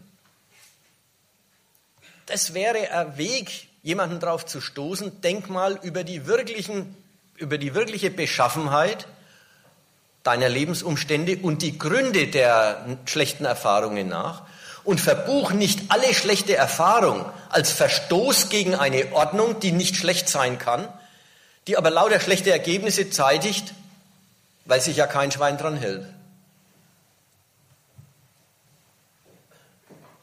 Also auf die Weise wird, wird ein Argument draus. Beim Eigennamen übrigens der Nation ist es schon sehr viel schwerer. Also wenn ich sage, Deutsch sein ist dumm, ne?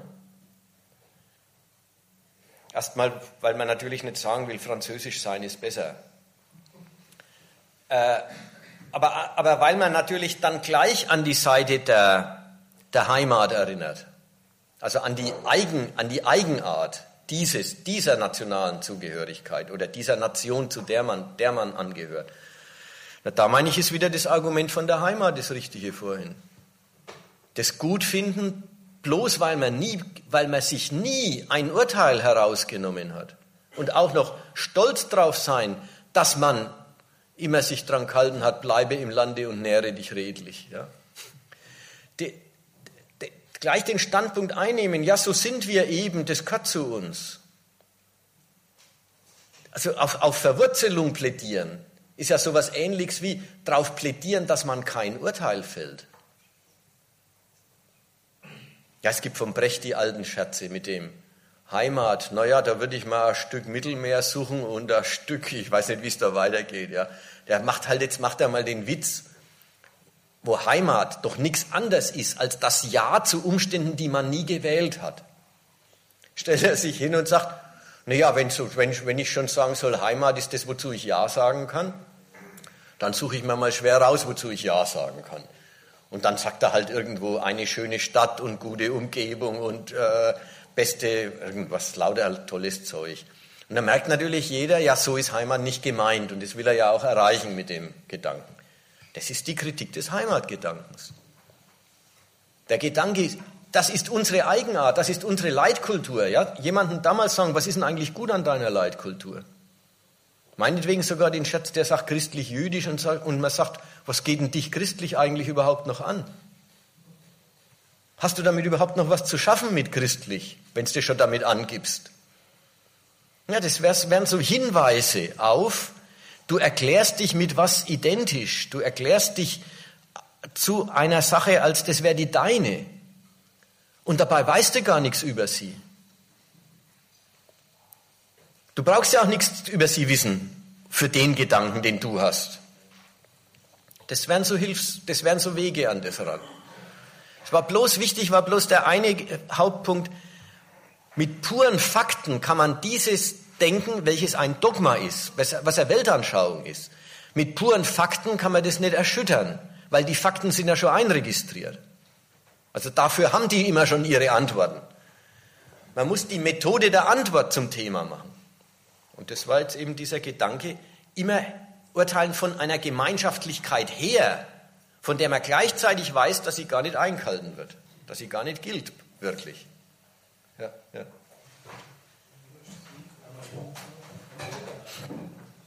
Achso, ist der, der, der, der, hat das Mikro. Bleibt, du hast das Mikro, behalt's gleich und mach dann. Äh, ich hätte auch nochmal die Frage, wie soll ich so einer Gruppierung wie Pegida, wie Sie ja schon angesprochen haben, die ziemlich dogmatisch nicht reflektieren will, äh, dass das System das Problem ist, äh, gegenübertreten? Soll ich mich auf eine Gegendemo stellen und mich mit denen prügeln? Weil irgendwie macht es ja auch nicht viel Sinn, mich mit denen argumentativ auseinanderzusetzen, weil wie gesagt, die sind halt nicht zu reflektieren bereit und äh, irgendwelche Statistiken helfen mir ja da auch nicht weiter. Äh, wie dringe ich denn zu so einer Gruppierung durch?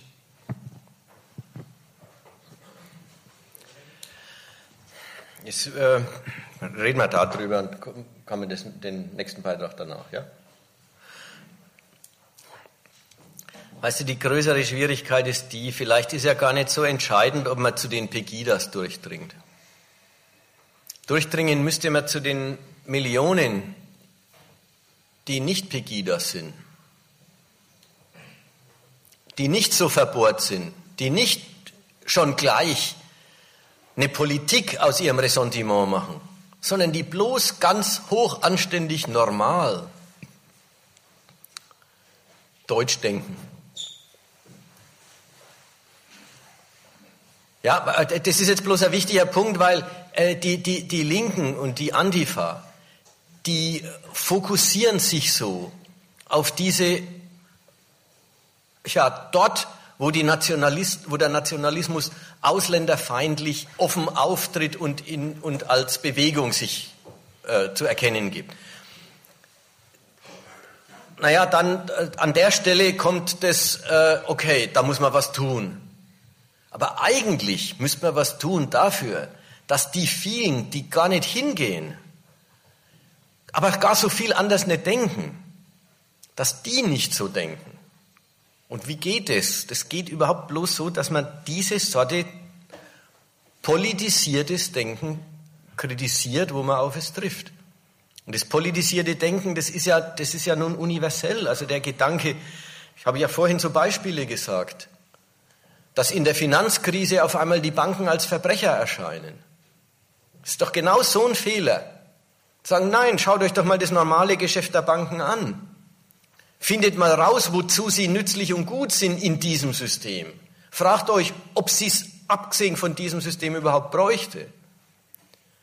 Dann habt ihr, ein, dann habt ihr keinen Hass auf die Banker, sondern vielleicht ein Urteil über die Unvernunft der Ordnung, bei der ihr mitmacht und bei der ihr immer überzeugt seid, ihr macht jedenfalls alles richtig. Das ist doch der große Hammer. Alle Leute machen mit und machen alles richtig und sind im Großen und Ganzen anständig, bewegen sich im Rahmen des Erlaubten und beteiligen sich gerade damit an einem Unsinn, der ihnen nicht gut tut und der manchmal auch zu ganz schlimmen Katastrophen führt. Und dass die vielen das tun, das ist unser Unglück. Die Minderheit, die für Pegida auf die Straße geht, ob man die gewinnen muss, ich weiß nicht. Wäre schön, aber das sind nicht die Ersten, an die man denken muss, wenn man sagt, man müsste wen gewinnen.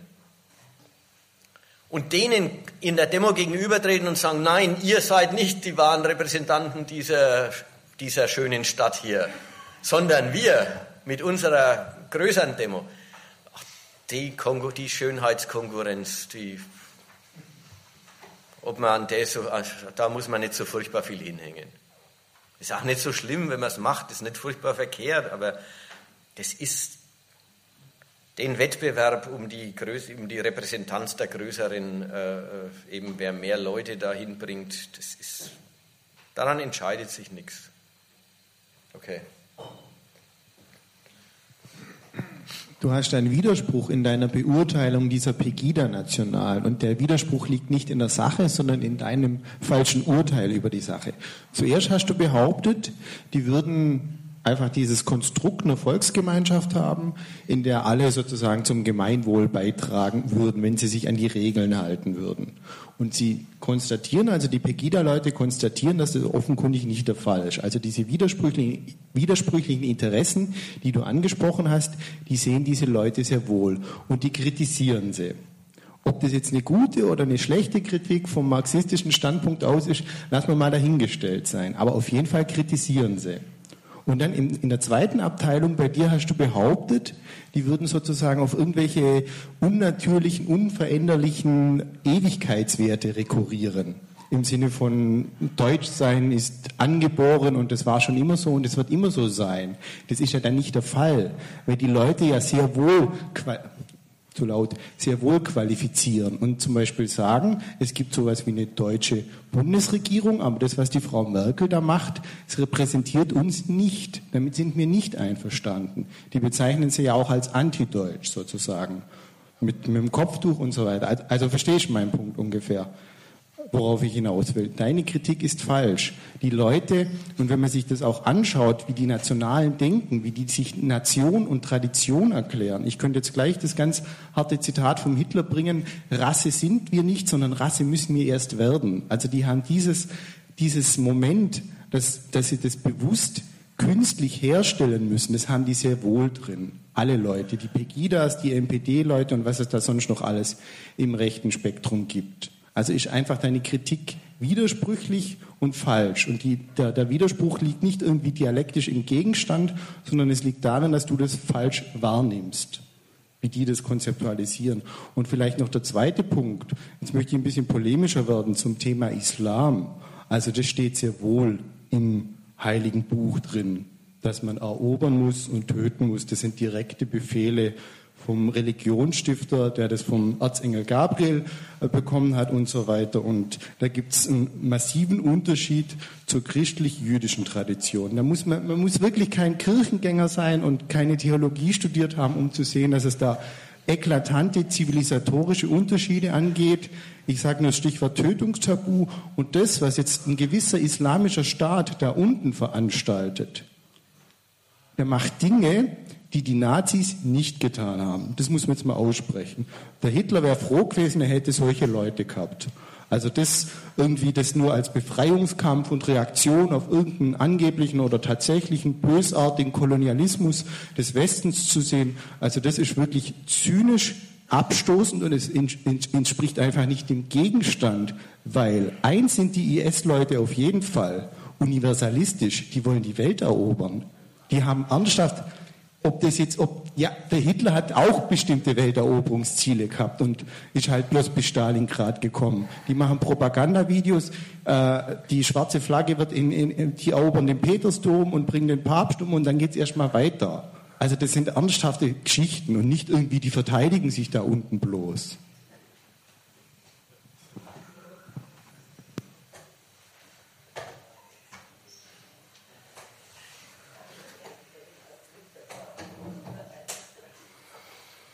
Also das sind zwei Themen, die sind erstmal ganz, äh, die sind ein ganzes Stück voneinander entfernt. Die Sache mit dem Islam und seiner Gewalttradition, wie du das nennst, und dem ISIS als praktisch dem radikalsten und aktuellen äh, Verwirklicher dieser Gewaltseite dieser Religion und auf der anderen Seite das, äh, was da mit dem Volk war. Und ich muss leider sagen, ich habe nicht gut verstanden, was du mir da in dem ersten, in der ersten Hälfte des, deiner Rede, was du mir da äh, so recht zum Vorwurf gemacht hast. Ich hab's, ich kann's, ich könnte es nicht sauber wiederholen. Also wollen wir noch einmal einen Versuch machen, den Punkt äh, für sich zu fixieren. Ich, wie gesagt, ich du, du, hast mir einen Widerspruch vorgeworfen und ich hab, ähm, ich, ich, ich höre nach der einen Seite, okay, jetzt versuche ich mal doch zu, zu wiederholen, was du gesagt hast. Deine Rede war, die Pegida-Leute würden sehr wohl die Interessensgegensätze der kapitalistischen Gesellschaft sehen. Insofern wäre meine Behauptung, sie würden immer von der Gemeinschaft herdenken verkehrt. War das richtig? Mach, mach doch den Versuch nochmal, es, es deutlich zu machen. Was wollte ich sagen? Ich wollte nur dem, ja, wie soll ich denn? Gut, jetzt muss ich es nochmal neu machen. Also, deine Behauptung, einerseits würden sie nur eine Gemeinschaft sehen, in der ständig irgendwelche Regeln verletzt werden von bösen Egoisten. Also sozusagen, sie seien einerseits dumme, primitive Moralisten, äh, die irgendwelche Ziele aufstellen, die so, an die sich niemand hält. So hast du das dargestellt im ersten Teil. Und dann im zweiten Teil, äh, oder genau, das war, das war sozusagen deine erste Kritik an, die, an diesen Leuten. Die kann man ja auch durchaus teilen, dass sozusagen, wie die kapitalistische Widersprüchlichkeiten wahrnehmen und wie die die interpretieren und wie die die politisch bearbeiten wollen. Da haben wir wahrscheinlich keinen großartigen Dissens. Aber die Behauptung dann im zweiten Teil, sie würden sozusagen das alles als natürlich, als, als unabänderlich ansehen, wenn sie sich auf Tradition berufen oder wenn sie sagen, wir sind halt christlich-jüdische Abendland, weil das war schon immer so.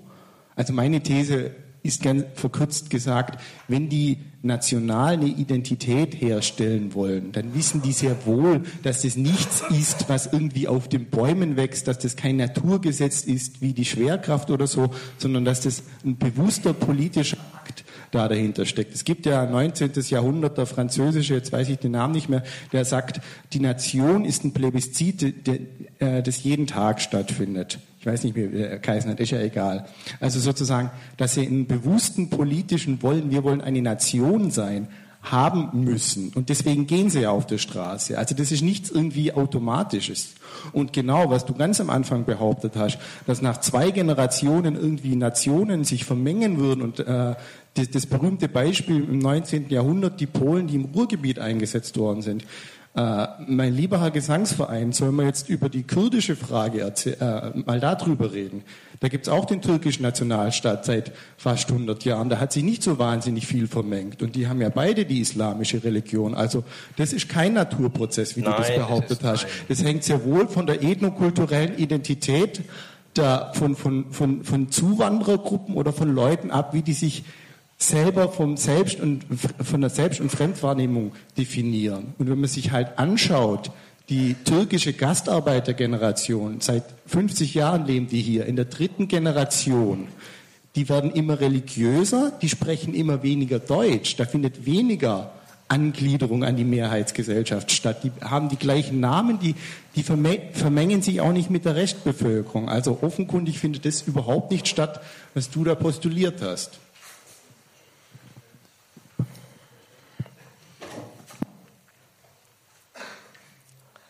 Also, die erste Hälfte, nationalistische Interpretation der eigenen Lebensumstände, Kritik im Namen der Gemeinschaft ist gebilligt. Kritik, die dann alles, was sie als, äh, was die Leute als unerfreulich äh, erleben, als Verstoß auffassen gegen das, was die Ordnung eigentlich vorsieht. Das war die erste Hälfte, das ist gebilligt, verstehe ich. Die zweite Hälfte, du widersprichst dem, dem ganzen Heimatargument. Da kann ich bloß sagen, es gibt vielleicht politische Strategen, die Sätze sagen wie, Rasse sind wir nicht, Rasse müssen wir werden. Das sind politische Strategen, aber Leute, die im Namen der Heimat, des Rechts auf nicht Überfremdung erleiden müssen, auf die Straße gehen, sind keine politischen Strategen der Art, dass sie sagen, wir wissen schon, Heimat gibt's gar nicht, Heimat ist ein Konstrukt und wir basteln gerade dran. Das ist nicht so. Die meinen, sie verteidigen ihr Privileg, als Deutsche hier normgebend zu sein. Und das verteidigen sie gegen, ja, welche, die anders leben und damit den verbindlichen Charakter der Lebensform der Deutschen relativieren und in deren Augen in Zweifel setzen oder, äh, oder ja, ungültig machen. Das lasse ich mir nicht nehmen. Das ist, wenn welche im Namen der Heimat auf die Straße gehen, dann sind es keine Strategen. Und da ist es vielleicht mit natürlich auch äh, äh, überinterpretiert. Das kann man durchaus auch im Sinn von, wir haben uns schon immer daran gewöhnt. Es ist, sind unsere Lebensumstände. Es ist unsere Weise, äh, den Alltag abzuwickeln. Es ist unser Speiseplan. Der muss nicht heißen, das hat uns die Natur äh, ins Blut gegeben. Das, das sind halt, ist dann halt die Bildersprache, die dazu kommt und die ja nicht ganz zufällig mit, mit lauter so Naturbildern operiert. Aber das ist, äh, darauf kommt es mir gar nicht an, dass das die Natur irgendwie. Äh, also ich, mir kommt es darauf an, dass die Leute mit ihrer eigenen Unterordnung als Anspruchstitel operieren. Und das ist das, was als Verwurzelung und als umgekehrt als Gefahr der Überfremdung ausgedrückt wird. Und da weiß ich jetzt gar nicht, wie der Einwand eigentlich sich dazu stellen will, dass so ein Standpunkt äh, auf die Straße gegangen ist dem, dem, ich weiß nicht, willst du dem widersprechen? Willst du sagen, der Standpunkt, den gibt es gar nicht oder der ist nicht auf die Straße gegangen? Lass mich so stehen. Okay. Meine Darstellung des Standpunkts halte ich nach wie vor für falsch, aber es ist vielleicht zu kompliziert. Aber sag noch was zum Islam. Zum Islam, das wär, ist vielleicht noch wichtig. Man muss, äh, man muss mal sehen, die Religionen sind alle vor äh, 1500 bis 2000 Jahren erfunden worden. Wenn du willst, kannst du in die Bibel schauen und du findest genau solche Aufforderungen, kreuzige sie und bringt sie um und nagelt sie ans Kreuz und rottet sie bis ins siebte Glied aus und so weiter. Altes Testament.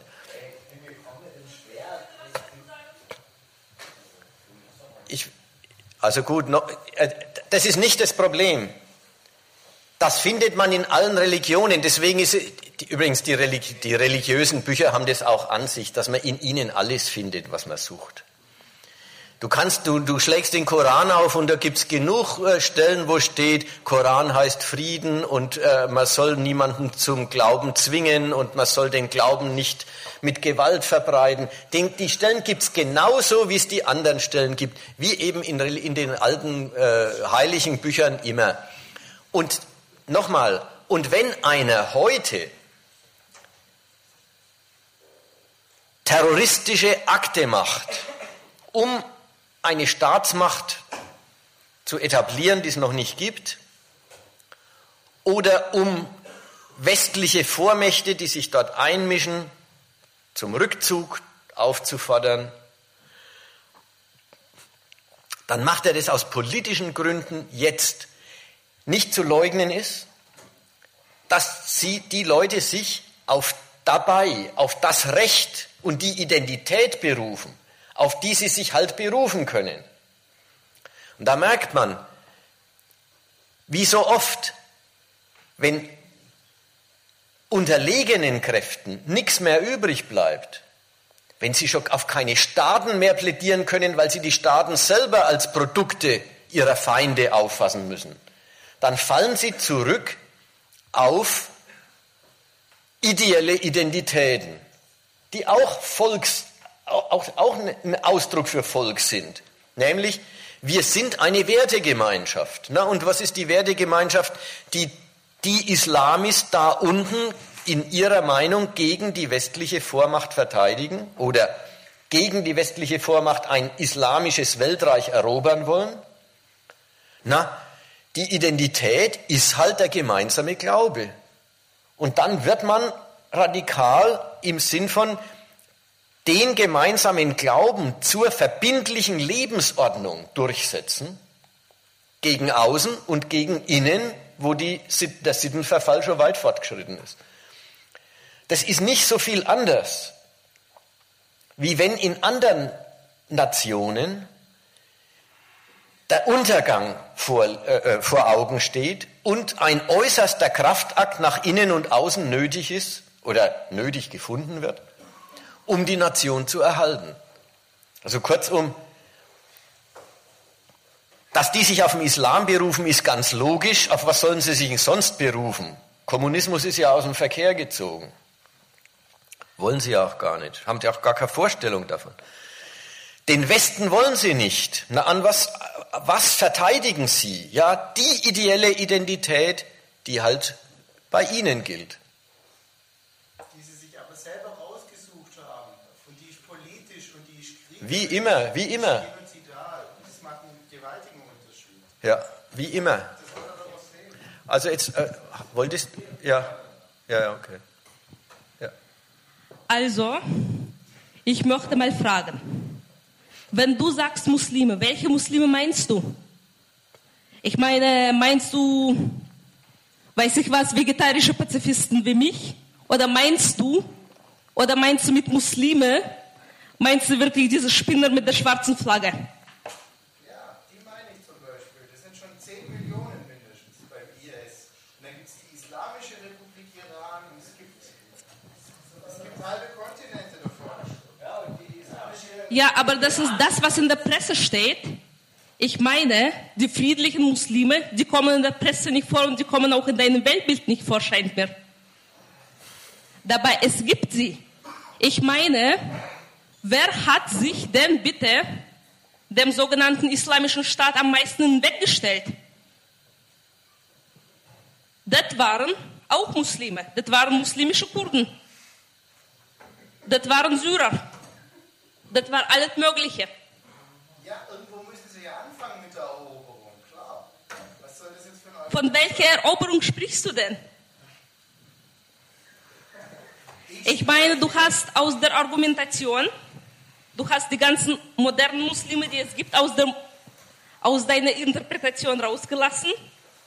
Du hast mit Muslime wirklich nur die Radikalen gemeint. Also, Es gibt sonst keine. Es gibt sowas wie, es gibt muslimisch geprägte Menschen, sehr viele, hunderte Millionen, die nach meinem Standpunkt zum Glück ihren Glauben nicht allzu ernst nehmen. Ja, es gibt, das sind die Gegner sozusagen. Die werden ja auch vom IS zu zigtausenden abgemetzelt. Ja, aber die, wenn der IS sagt, das sind Abgefallene vom Glauben, dann haben die nicht mal so ganz unrecht. Ehrlich gesagt. Ja. naja, es gibt auch Also, welche, die sagen, einfach. ist vom Glauben abgefallen. Ja, das sagen sie immer gegenseitig von. Aber wenn man Es gibt auch genug Christen, die den, das Christentum zum Glück nicht ganz so nehmen. Ich meine, sämtliche abrahamitische Das ist, übrigens die, das ist übrigens die einzige Zivilisierung, die eine Religion überhaupt verträgt. Dass man sie nicht ernst nimmt. Bravo. Und wenn wir uns die Geschichte anschauen, der Religionsstifter, der perfekte Mensch Mohammed, war nun mal ein Kriegsherr sein ganzes Leben hindurch. Der andere war es halt nicht, der Jesus und so weiter. Das, einen Unterschied. Die haben sich, da, da kommt es immer mit den Kreuzzügen oder so, die tausend Jahre später stattgefunden haben, die haben sich in den ersten paar Jahrhunderten mit friedlicher Missionierung im Römischen Reich verbreitet. Das ist eine unbestreitbare historische Tatsache. Mohammed hat von Anfang an Aber ich muss wirklich Also sagen, wo, Indianer wo, landen wir denn, wo landen wir denn jetzt? jetzt? Wo landen wir denn jetzt? jetzt? Der Sachsenbekehrung angefangen. Die Sachsenbekehrung. Beschwert. Ja, 800 Jahre später, Karl der Was denn? Die haben schon im ersten Konzil gemacht. Jetzt, jetzt muss ich wirklich sagen, jetzt muss ich mal andersrum noch. Erklär mal, warum, du das immer, warum ihr das immer verteidigen müsst. Warum, warum, warum, Wer verteidigt denn irgendwas? Wer verteidigt denn irgendwas? Alle Religionen sind gleich. Das war deine Rede. Naja, das, ich, ich, ich finde es einfach vollkommen abseitig, in eine Debatte einzusteigen, welche Religion ist gut und welche ist nicht gut. Religion ist als allererstes das Erfinden von einem höheren Wesen, dem äh, das, und übrigens, es ist per se in jeder Religion Idealisierung von Herrschaft. Ja, Gott dein Herr und so weiter. Die Menschen erfinden sich einen Herrn, weil sie die wirkliche, sie, sie, sie idealisieren die wirkliche Herrschaft. Und zwar indem sie sich neben und über der wirklichen eine ideale Herrschaft ausdenken. Der, der, der schöne Widerspruch, ein oberster Herr, der nichts wichtiger hat als das Wohl seiner Schäfchen. So, das ist das Grund, der Grundgedanke aller Religion. Ein oberster Herr, also aller monotheistischen Religionen. Äh, Andere mögen anders denken. Dieser Gedanke ist von Anfang an Blödsinn. Er ist geeignet, wirkliche Herrschaft zu legitimieren, indem er sie relativiert. Relativiert im Sinn von, auch der König ist nur ein Diener Gottes, aber als Diener Gottes hat der König sein Recht. Ja, gebt dem Kaiser, was des Kaisers ist. Gebt Gott, was Gottes ist. Es ist manche Herrschaft, manche wirkliche Herrschaft hat die Religion, weil sie sie relativiert, indem sie sie legitimiert, für eine Bestreitung, für eine Infragestellung halten. Und dann haben sie die Religion bekämpft, weil der wirkliche, der weltliche Herr der Oberste sein wollte. Andere oberste Relig äh, weltliche Herren haben den Nutzen der Religion äh, zu schätzen gewusst, haben die Pfaffen gepflegt, meistens auskalten, und dadurch sich sowohl die Legitimation wie selbstverständlich den Tadel der Kirche zugezogen. Den Tadel der Religionsgelehrten, die sagen, der wirkliche oberste Herr tut nicht immer das, was der oberste oberste Herr eigentlich verlangt.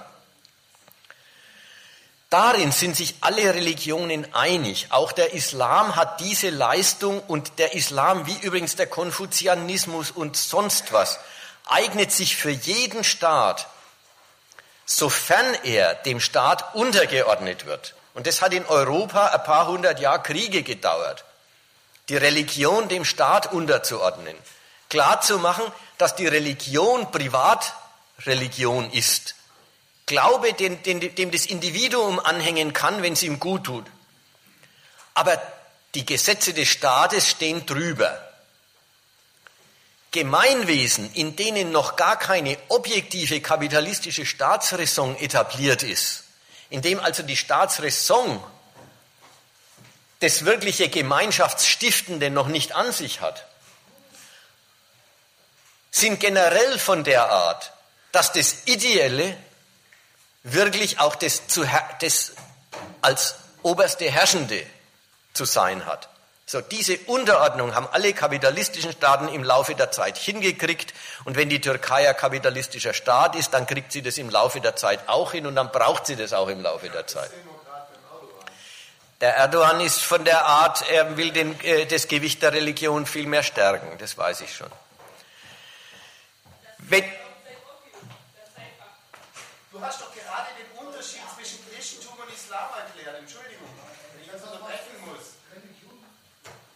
hast gerade uns erklärt, im, im Christentum, im Judentum ist es möglich, Privatsache draus zu machen. Hey, das, Im Islam wird es nicht stattfinden. Ach Quatsch. Ach Quatsch. Solange die, solange die islamischen Staaten halbwegs funktioniert haben, hat es auch dort funktioniert. Jetzt, wo sie kaputt sind, wo. Sind doch nicht kaputt, Ach. sind die kaputt? Also gut, wie, dann bezeichne du, wie es du willst, Syrien, Irak. Jetzt haben sie Krieg. Ja, eben. Das kann, Das, das soll es heißen. Unter anderem auch das. Unter anderem auch das. Die Ölrenditen, die da fließen, das sind nicht Milliarden, das sind Milliarden, die da fließen, Milliarden US-Dollar. Irgendwelche Eliten, die von den westlichen Mächten eingesetzt wurden. Ja, die wurden eingesetzt, ja. Und die das Geld schleunigst auf westliche Banken rezyklieren. Verschwörungstheorie eingesetzt von den westlichen Eliten. Das sind alles eigenständig eingewechselt von da unten. Also ich verstehe schon, du, äh, du bist auf dem Trip zu sagen, der Islam, speziell der kämpferische Islam, wächst sich in deiner Optik langsam zu einer echt guten Rechtfertigung westlicher Kriegführung aus. Das habe ich noch nicht mal gesagt. Aber, aber in die Ecke, in die Ecke argumentierst du.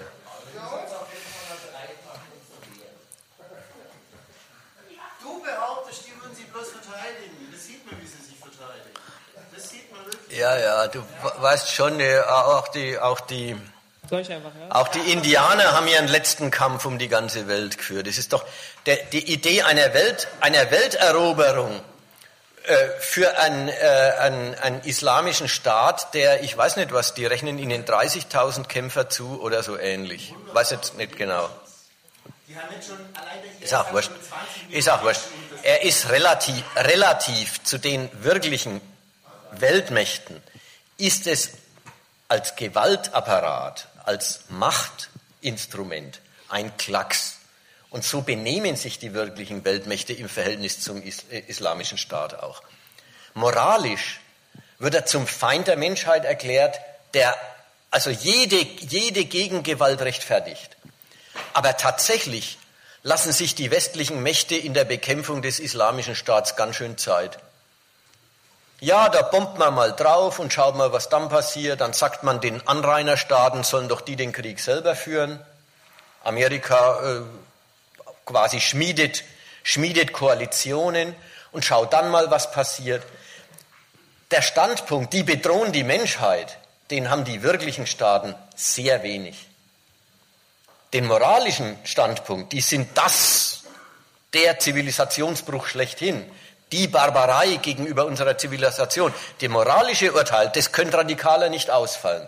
Aber die Einschätzung des Feinds als Bedrohung ist eine sehr relative Angelegenheit. Und so schaut die Kriegführung gegen den auch aus.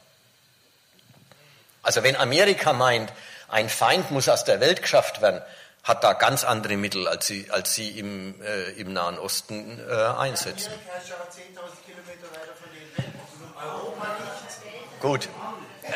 Jetzt machen wir, machen wir Schluss mit, diesem, mit dieser Debatte. Ist Also doch- ich hätte auch noch ganz draus. kurz was. Ich will mir das ehrlich gesagt nicht nehmen lassen, weil das jetzt so Fahrt aufgenommen hat. Äh, erstmal finde ich das ziemlich, ich weiß nicht, habe ich das richtig verstanden? Hitler ist äh, nicht so wie der IS. Wie kannst du denn da Unterschiede machen? Also ich finde, es ist beides derselbe Blödsinn. Äh, und zum anderen, ähm, ich weiß nicht, ob du das mitkriegst. Also zum Beispiel, ich komme, ich habe, wenn man das so sagen kann, ich bin Kurde und äh, ich habe viele Verwandte und Freunde, die dort äh, unserer Familie, von unserer Familie dort kämpfen gegen den IS. Und ich weiß nicht, woher du deine Quellen hast oder wie du, wie du so argumentieren kannst, weil, äh, wie soll ich das jetzt richtig ausdrücken, ohne irgendwie, ohne unhöflich zu werden, weil ähm, zum Beispiel mein Vater hat den Koran gelesen, ich ehrlich gesagt nicht, aber da steht zum Beispiel drin, äh, ohne jetzt irgendeine Religion hochzuhalten und eine schlecht zu reden. Ich finde, alle Reli- Religionen sind auf einer Ebene und äh, nebenbei solltest du dir vielleicht das Buch Nathan der Weise zulegen, ist ganz gut. Äh, das klärt nämlich alle deine äh, dogmatischen blöden Aussagen ne? und so.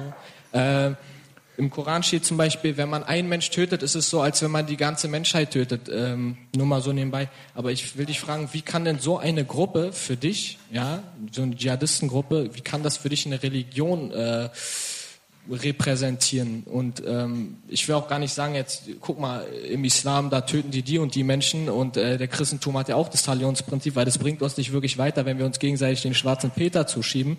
Äh, Wäre es nicht irgendwie vielleicht besser, wenn du, wenn man eigentlich so ein, ja, wie soll ich sagen, wenn man so ein aufgeklärter Mensch ist, äh, dass man irgendwie äh, grundsätzlich äh, unterscheidet zwischen durchgeknallten Leuten, die mit irgendeiner Kalaschnikow irgendwelchen Menschen irgendeinen äh, Glauben einbringen möchten, die sie eigentlich eh schon haben, äh, oder ich weiß nicht so. Kannst du mir irgendwie helfen? Weil ich verstehe überhaupt nicht, wo du jetzt weiß jetzt nicht, ob die Diskussion gewünscht ist. Ich will es auch nicht ewig weiterführen, aber das heißt durchgeknallte, das sind schon, die sind alle straff organisiert und wenn die sich selber islamischer Staat nennen, mit einem globalen Anspruch, dann ist das, das, das sind keine verrückten Leute. Die haben, die sind unglaublich brutal und denen möchte man wirklich nicht in die Hände fallen. Aber sie sind zweckrational, sind die absolut gut Moment, unterwegs. Das, das steht außer jeder Diskussion.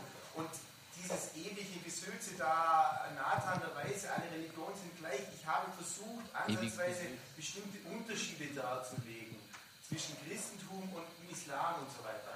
Das wird hier nicht gewünscht, das wird hier auf keinen fruchtbaren Boden fallen, das ist mir schon klar. Ich, deswegen wiederhole ich es jetzt, oder meinetwegen kann ich es auch nochmal wiederholen, worin Ja. Unterschiede bestehen. Und dieses Zitat, wenn du einen Menschen tötest, tötest du die ganze Welt. Also ich habe den Islam, äh, den Koran zum Beispiel, kenne ich natürlich nur auf Deutsch oder ins Englische übersetzt. Ja, siehst du, da fängt es doch aber schon an. Eine Frage, Lies-Stiftung? Von der Lies-Stiftung?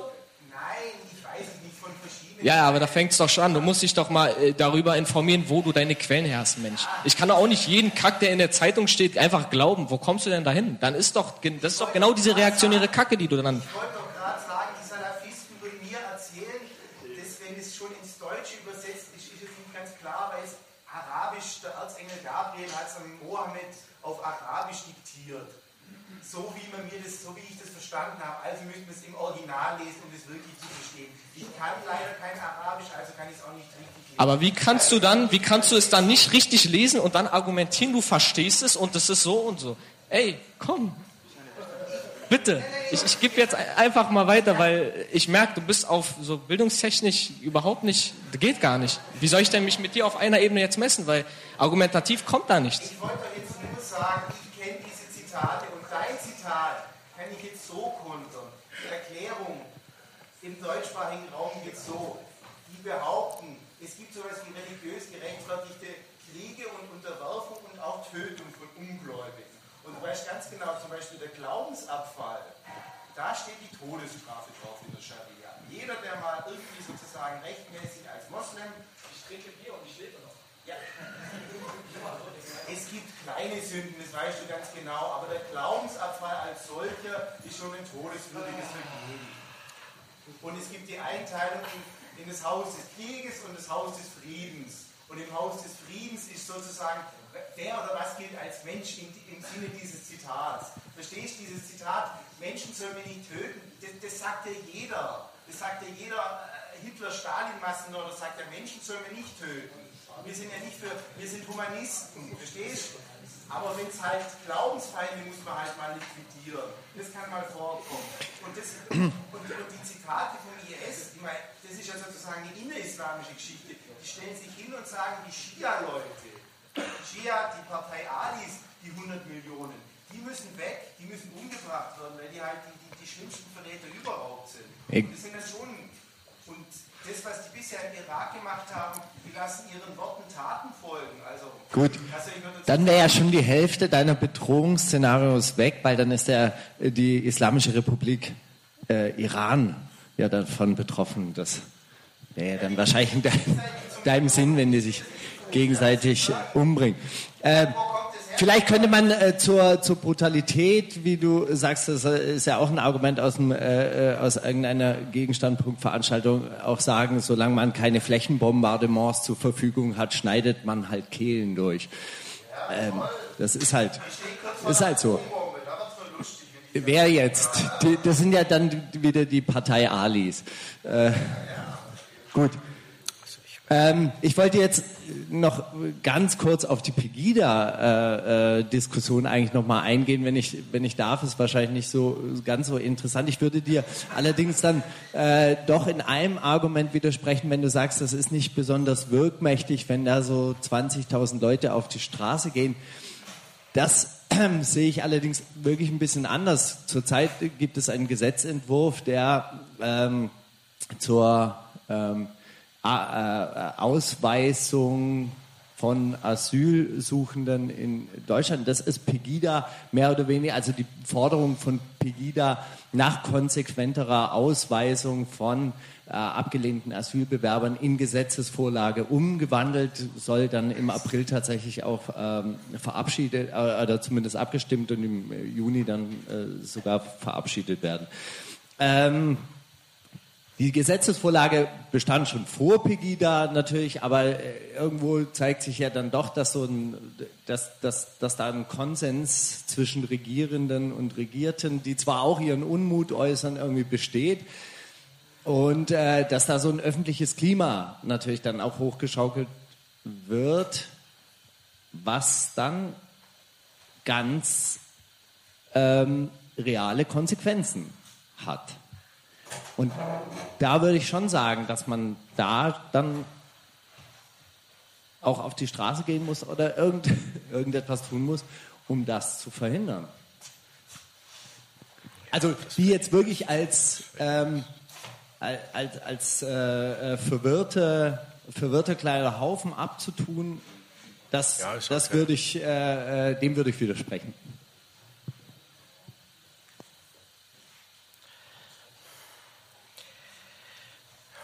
Es gibt, es gibt halt ähm, von dem Staat, äh, von, im Verhältnis von Pegida und Staat gibt es zwei Seiten. Die eine Seite ist die, über die habe ich vorhin ziemlich geredet, nämlich, äh, dass, dass die einem, einem Benimm widersprechen, der sich jetzt gehört in Deutschland. Eben ausländerfeindlich ist man nicht. Und nach der Seite hin kriegen sie äh, die rote Karte. Nach der anderen Seite hin, wenn die Politiker dann sagen, ihre Sorgen ernst nehmen, ja, die gibt's ja auch. Da merkt man, der Staat hat den Standpunkt und äh, äh, durchaus äh, den Standpunkt, die Leute sollen sich ja als Volk verstehen. Die sollen, ähm, die, die sollen den Staat als die Verwaltung ihres Kollektivs auffassen. Und bis hin zu Überfremdungsängste, ja, wird, wird, die, äh, wird auch der Standpunkt, als Deutsche sind die Deutschen Herr im Haus und sie sollen sich auch so fühlen können, wird er auch bedient oder wird er auch, der, der soll sein. Gut, und dann erst kommt die Frage, an welcher Stelle der Gesetzgebung kommt man denn denen entgegen oder nicht? Und da merkt man dann wieder, äh, da, da muss der Staat ja gar nicht von einem Interesse abrücken. die, die, die as abgelehnten Asylbewerber, die sind wirklich kein Interesse des Staats. Also in der, in der Hinsicht äh, gibt er eigentlich nichts nach, was gegen, gegen seine Kalkulation ging, sondern das ist, das fällt, fällt das, was ich da vorhin gesagt habe, dieses Konglomerat von Ausländerpolitik. Richtige Zuwanderung soll sein, die Zuwanderung, die Deutschland nicht nützt, soll zurückgedrängt werden, gewisses Kontingent von Flüchtlingen soll wieder sein, das alles soll nicht angefeindet werden. Gut, und da ist völlig was dran, dass die äh, jetzt bei der Gesetzgebung sozusagen darauf achten, dass sie auch Signale aussenden, in einem gewissen Rahmen wird auch dem Standpunkt äh, entgegengekommen, ohne dass der Staat wirklich anders rechnen würde deswegen. Das finde ich ist richtig. Ob man mit einer Demo das dann verhindern kann, ist wieder eine andere Frage. Natürlich kann man die Meinung sagen und sagen, wir sind viele und sind der Meinung, Deutschland könnte sich einen großzügigeren Umgang mit abgelehnten Asylbewerbern leisten. Das kann man sicher machen. Das werden sicher viele dann auch machen. Bloß, ob das das verhindert, das ist wieder so ein Ding. Es ist das sind halt alles diese demokratischen äh, Geschichten. Da geht auch mal das eine oder andere. Ich will auch nicht gleich sagen, dass es ganz sicher nicht geht. Bloß das sind dann auch immer so Geschichten. Äh, ich, ich meine, man muss im Kopf behalten, dass es um was anders gehen muss. Und das ist jetzt die Asylbewerber, die dann bleiben dürfen, natürlich kann man immer sagen, jedes einzelne Individuum, das sich dann hier den, die, die unterste die untersten Ränge der Gesellschaft begleiten darf äh, äh, und das für sein Glück hält, weil es ja wirklich am ganz anderen, ganz anderer Art Elend entflieht. Naja, ist ein Mensch, der dann halt äh, unter diesen Umständen leben darf. Ja, stimmt schon. Aber soll man da eine politische Aktivität draus machen und sagen, 100 oder 200 oder 1000 abgelehnte Asylbewerber sollen hier bleiben und das ist meine Sache. Dafür mache ich Politik. Ich meine, man muss ja im Bewusstsein halten, dass man was ganz anderes anstreben muss. Und das sind die ganzen Vermittlungen dann doch immer, ach Gott, mit ein bisschen was hier und ein bisschen was da wird dann Deutschland doch eine Heimat, mit der man leben kann. Und ich meine, die ist es nicht. Und das liegt nicht an dieser Asylpolitik und nicht an jenem Moment Ausländerpolitik, sondern es liegt an dem Ganzen, an der Ordnung als Ganzer. Und ich möchte immer den Fokus darauf bewahren und ich möchte gar nicht haben, dass man immer Sucht oder immer dann auch Aktivitäten entwickelt, die sagen, ich weiß schon, das ändert in Wahrheit nichts Entscheidendes, aber. Und dann, und dann wird es aber doch die ganze politische Aktivität. Also das ist mein Bedenken.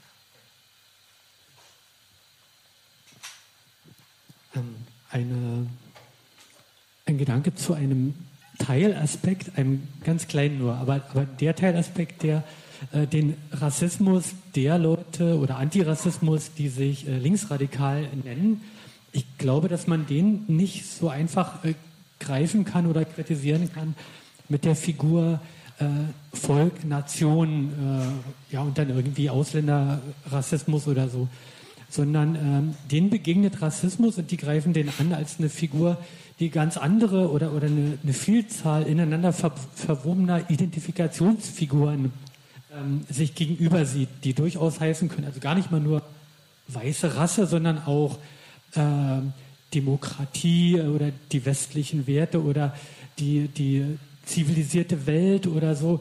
Ähm, und die treten dem gegenüber und dem äh, gibt wieder recht, eine Bevölkerungsgruppe, die sagt, na ja, wenn die Ausländer oder wie auch immer die aussehen, schwarz, grün, gelb, wenn die sich ordentlich integrieren, ihre Pflichten erfüllen, dann sind sie auch gute Staatsbürger, aber eben auch gute Weltbürger, wenn sie einfach an diesem Kapitalismus ordentlich, äh, ordentlich teilnehmen.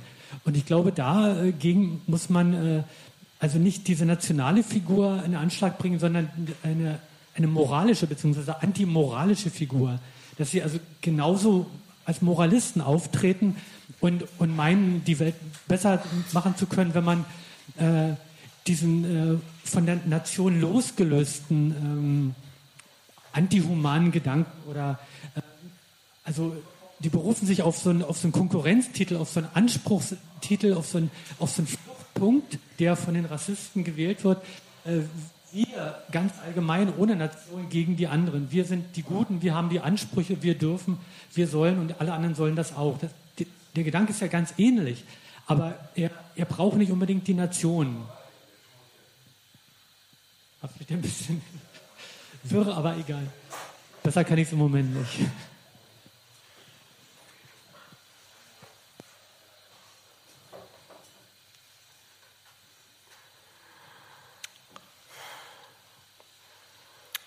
Das führt wieder in eine andere Ecke. Das ist äh, der Gedanke,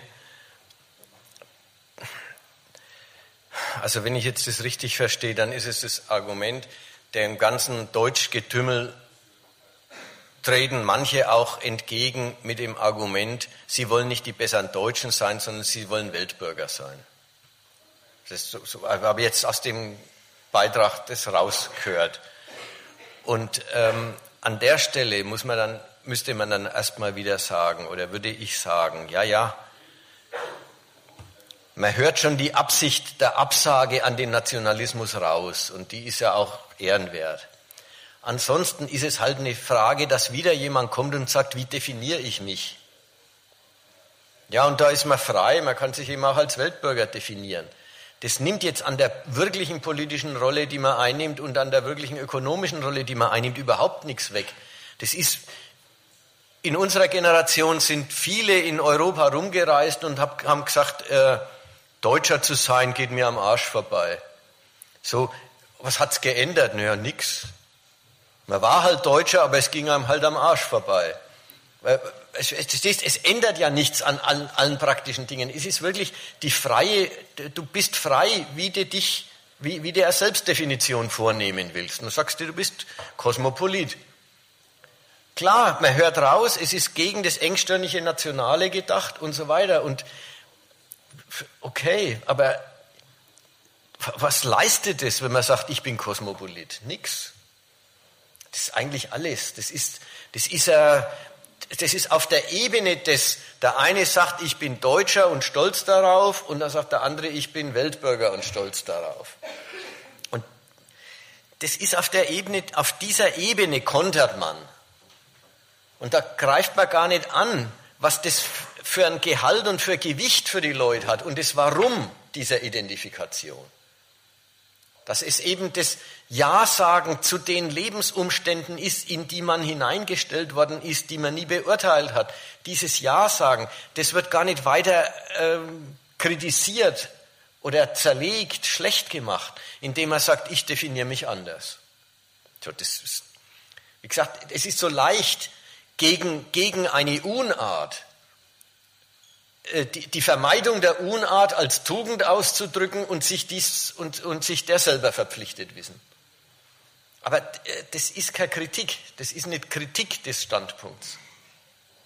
Aber damit ist der Linksradikale oftmals schon zufrieden, dass er. Äh, Ach Gott, wer es halt ist, ist es. Und wer es, ob jetzt das die Linksradikalen gerade kennzeichnet, ich weiß es nicht vielleicht.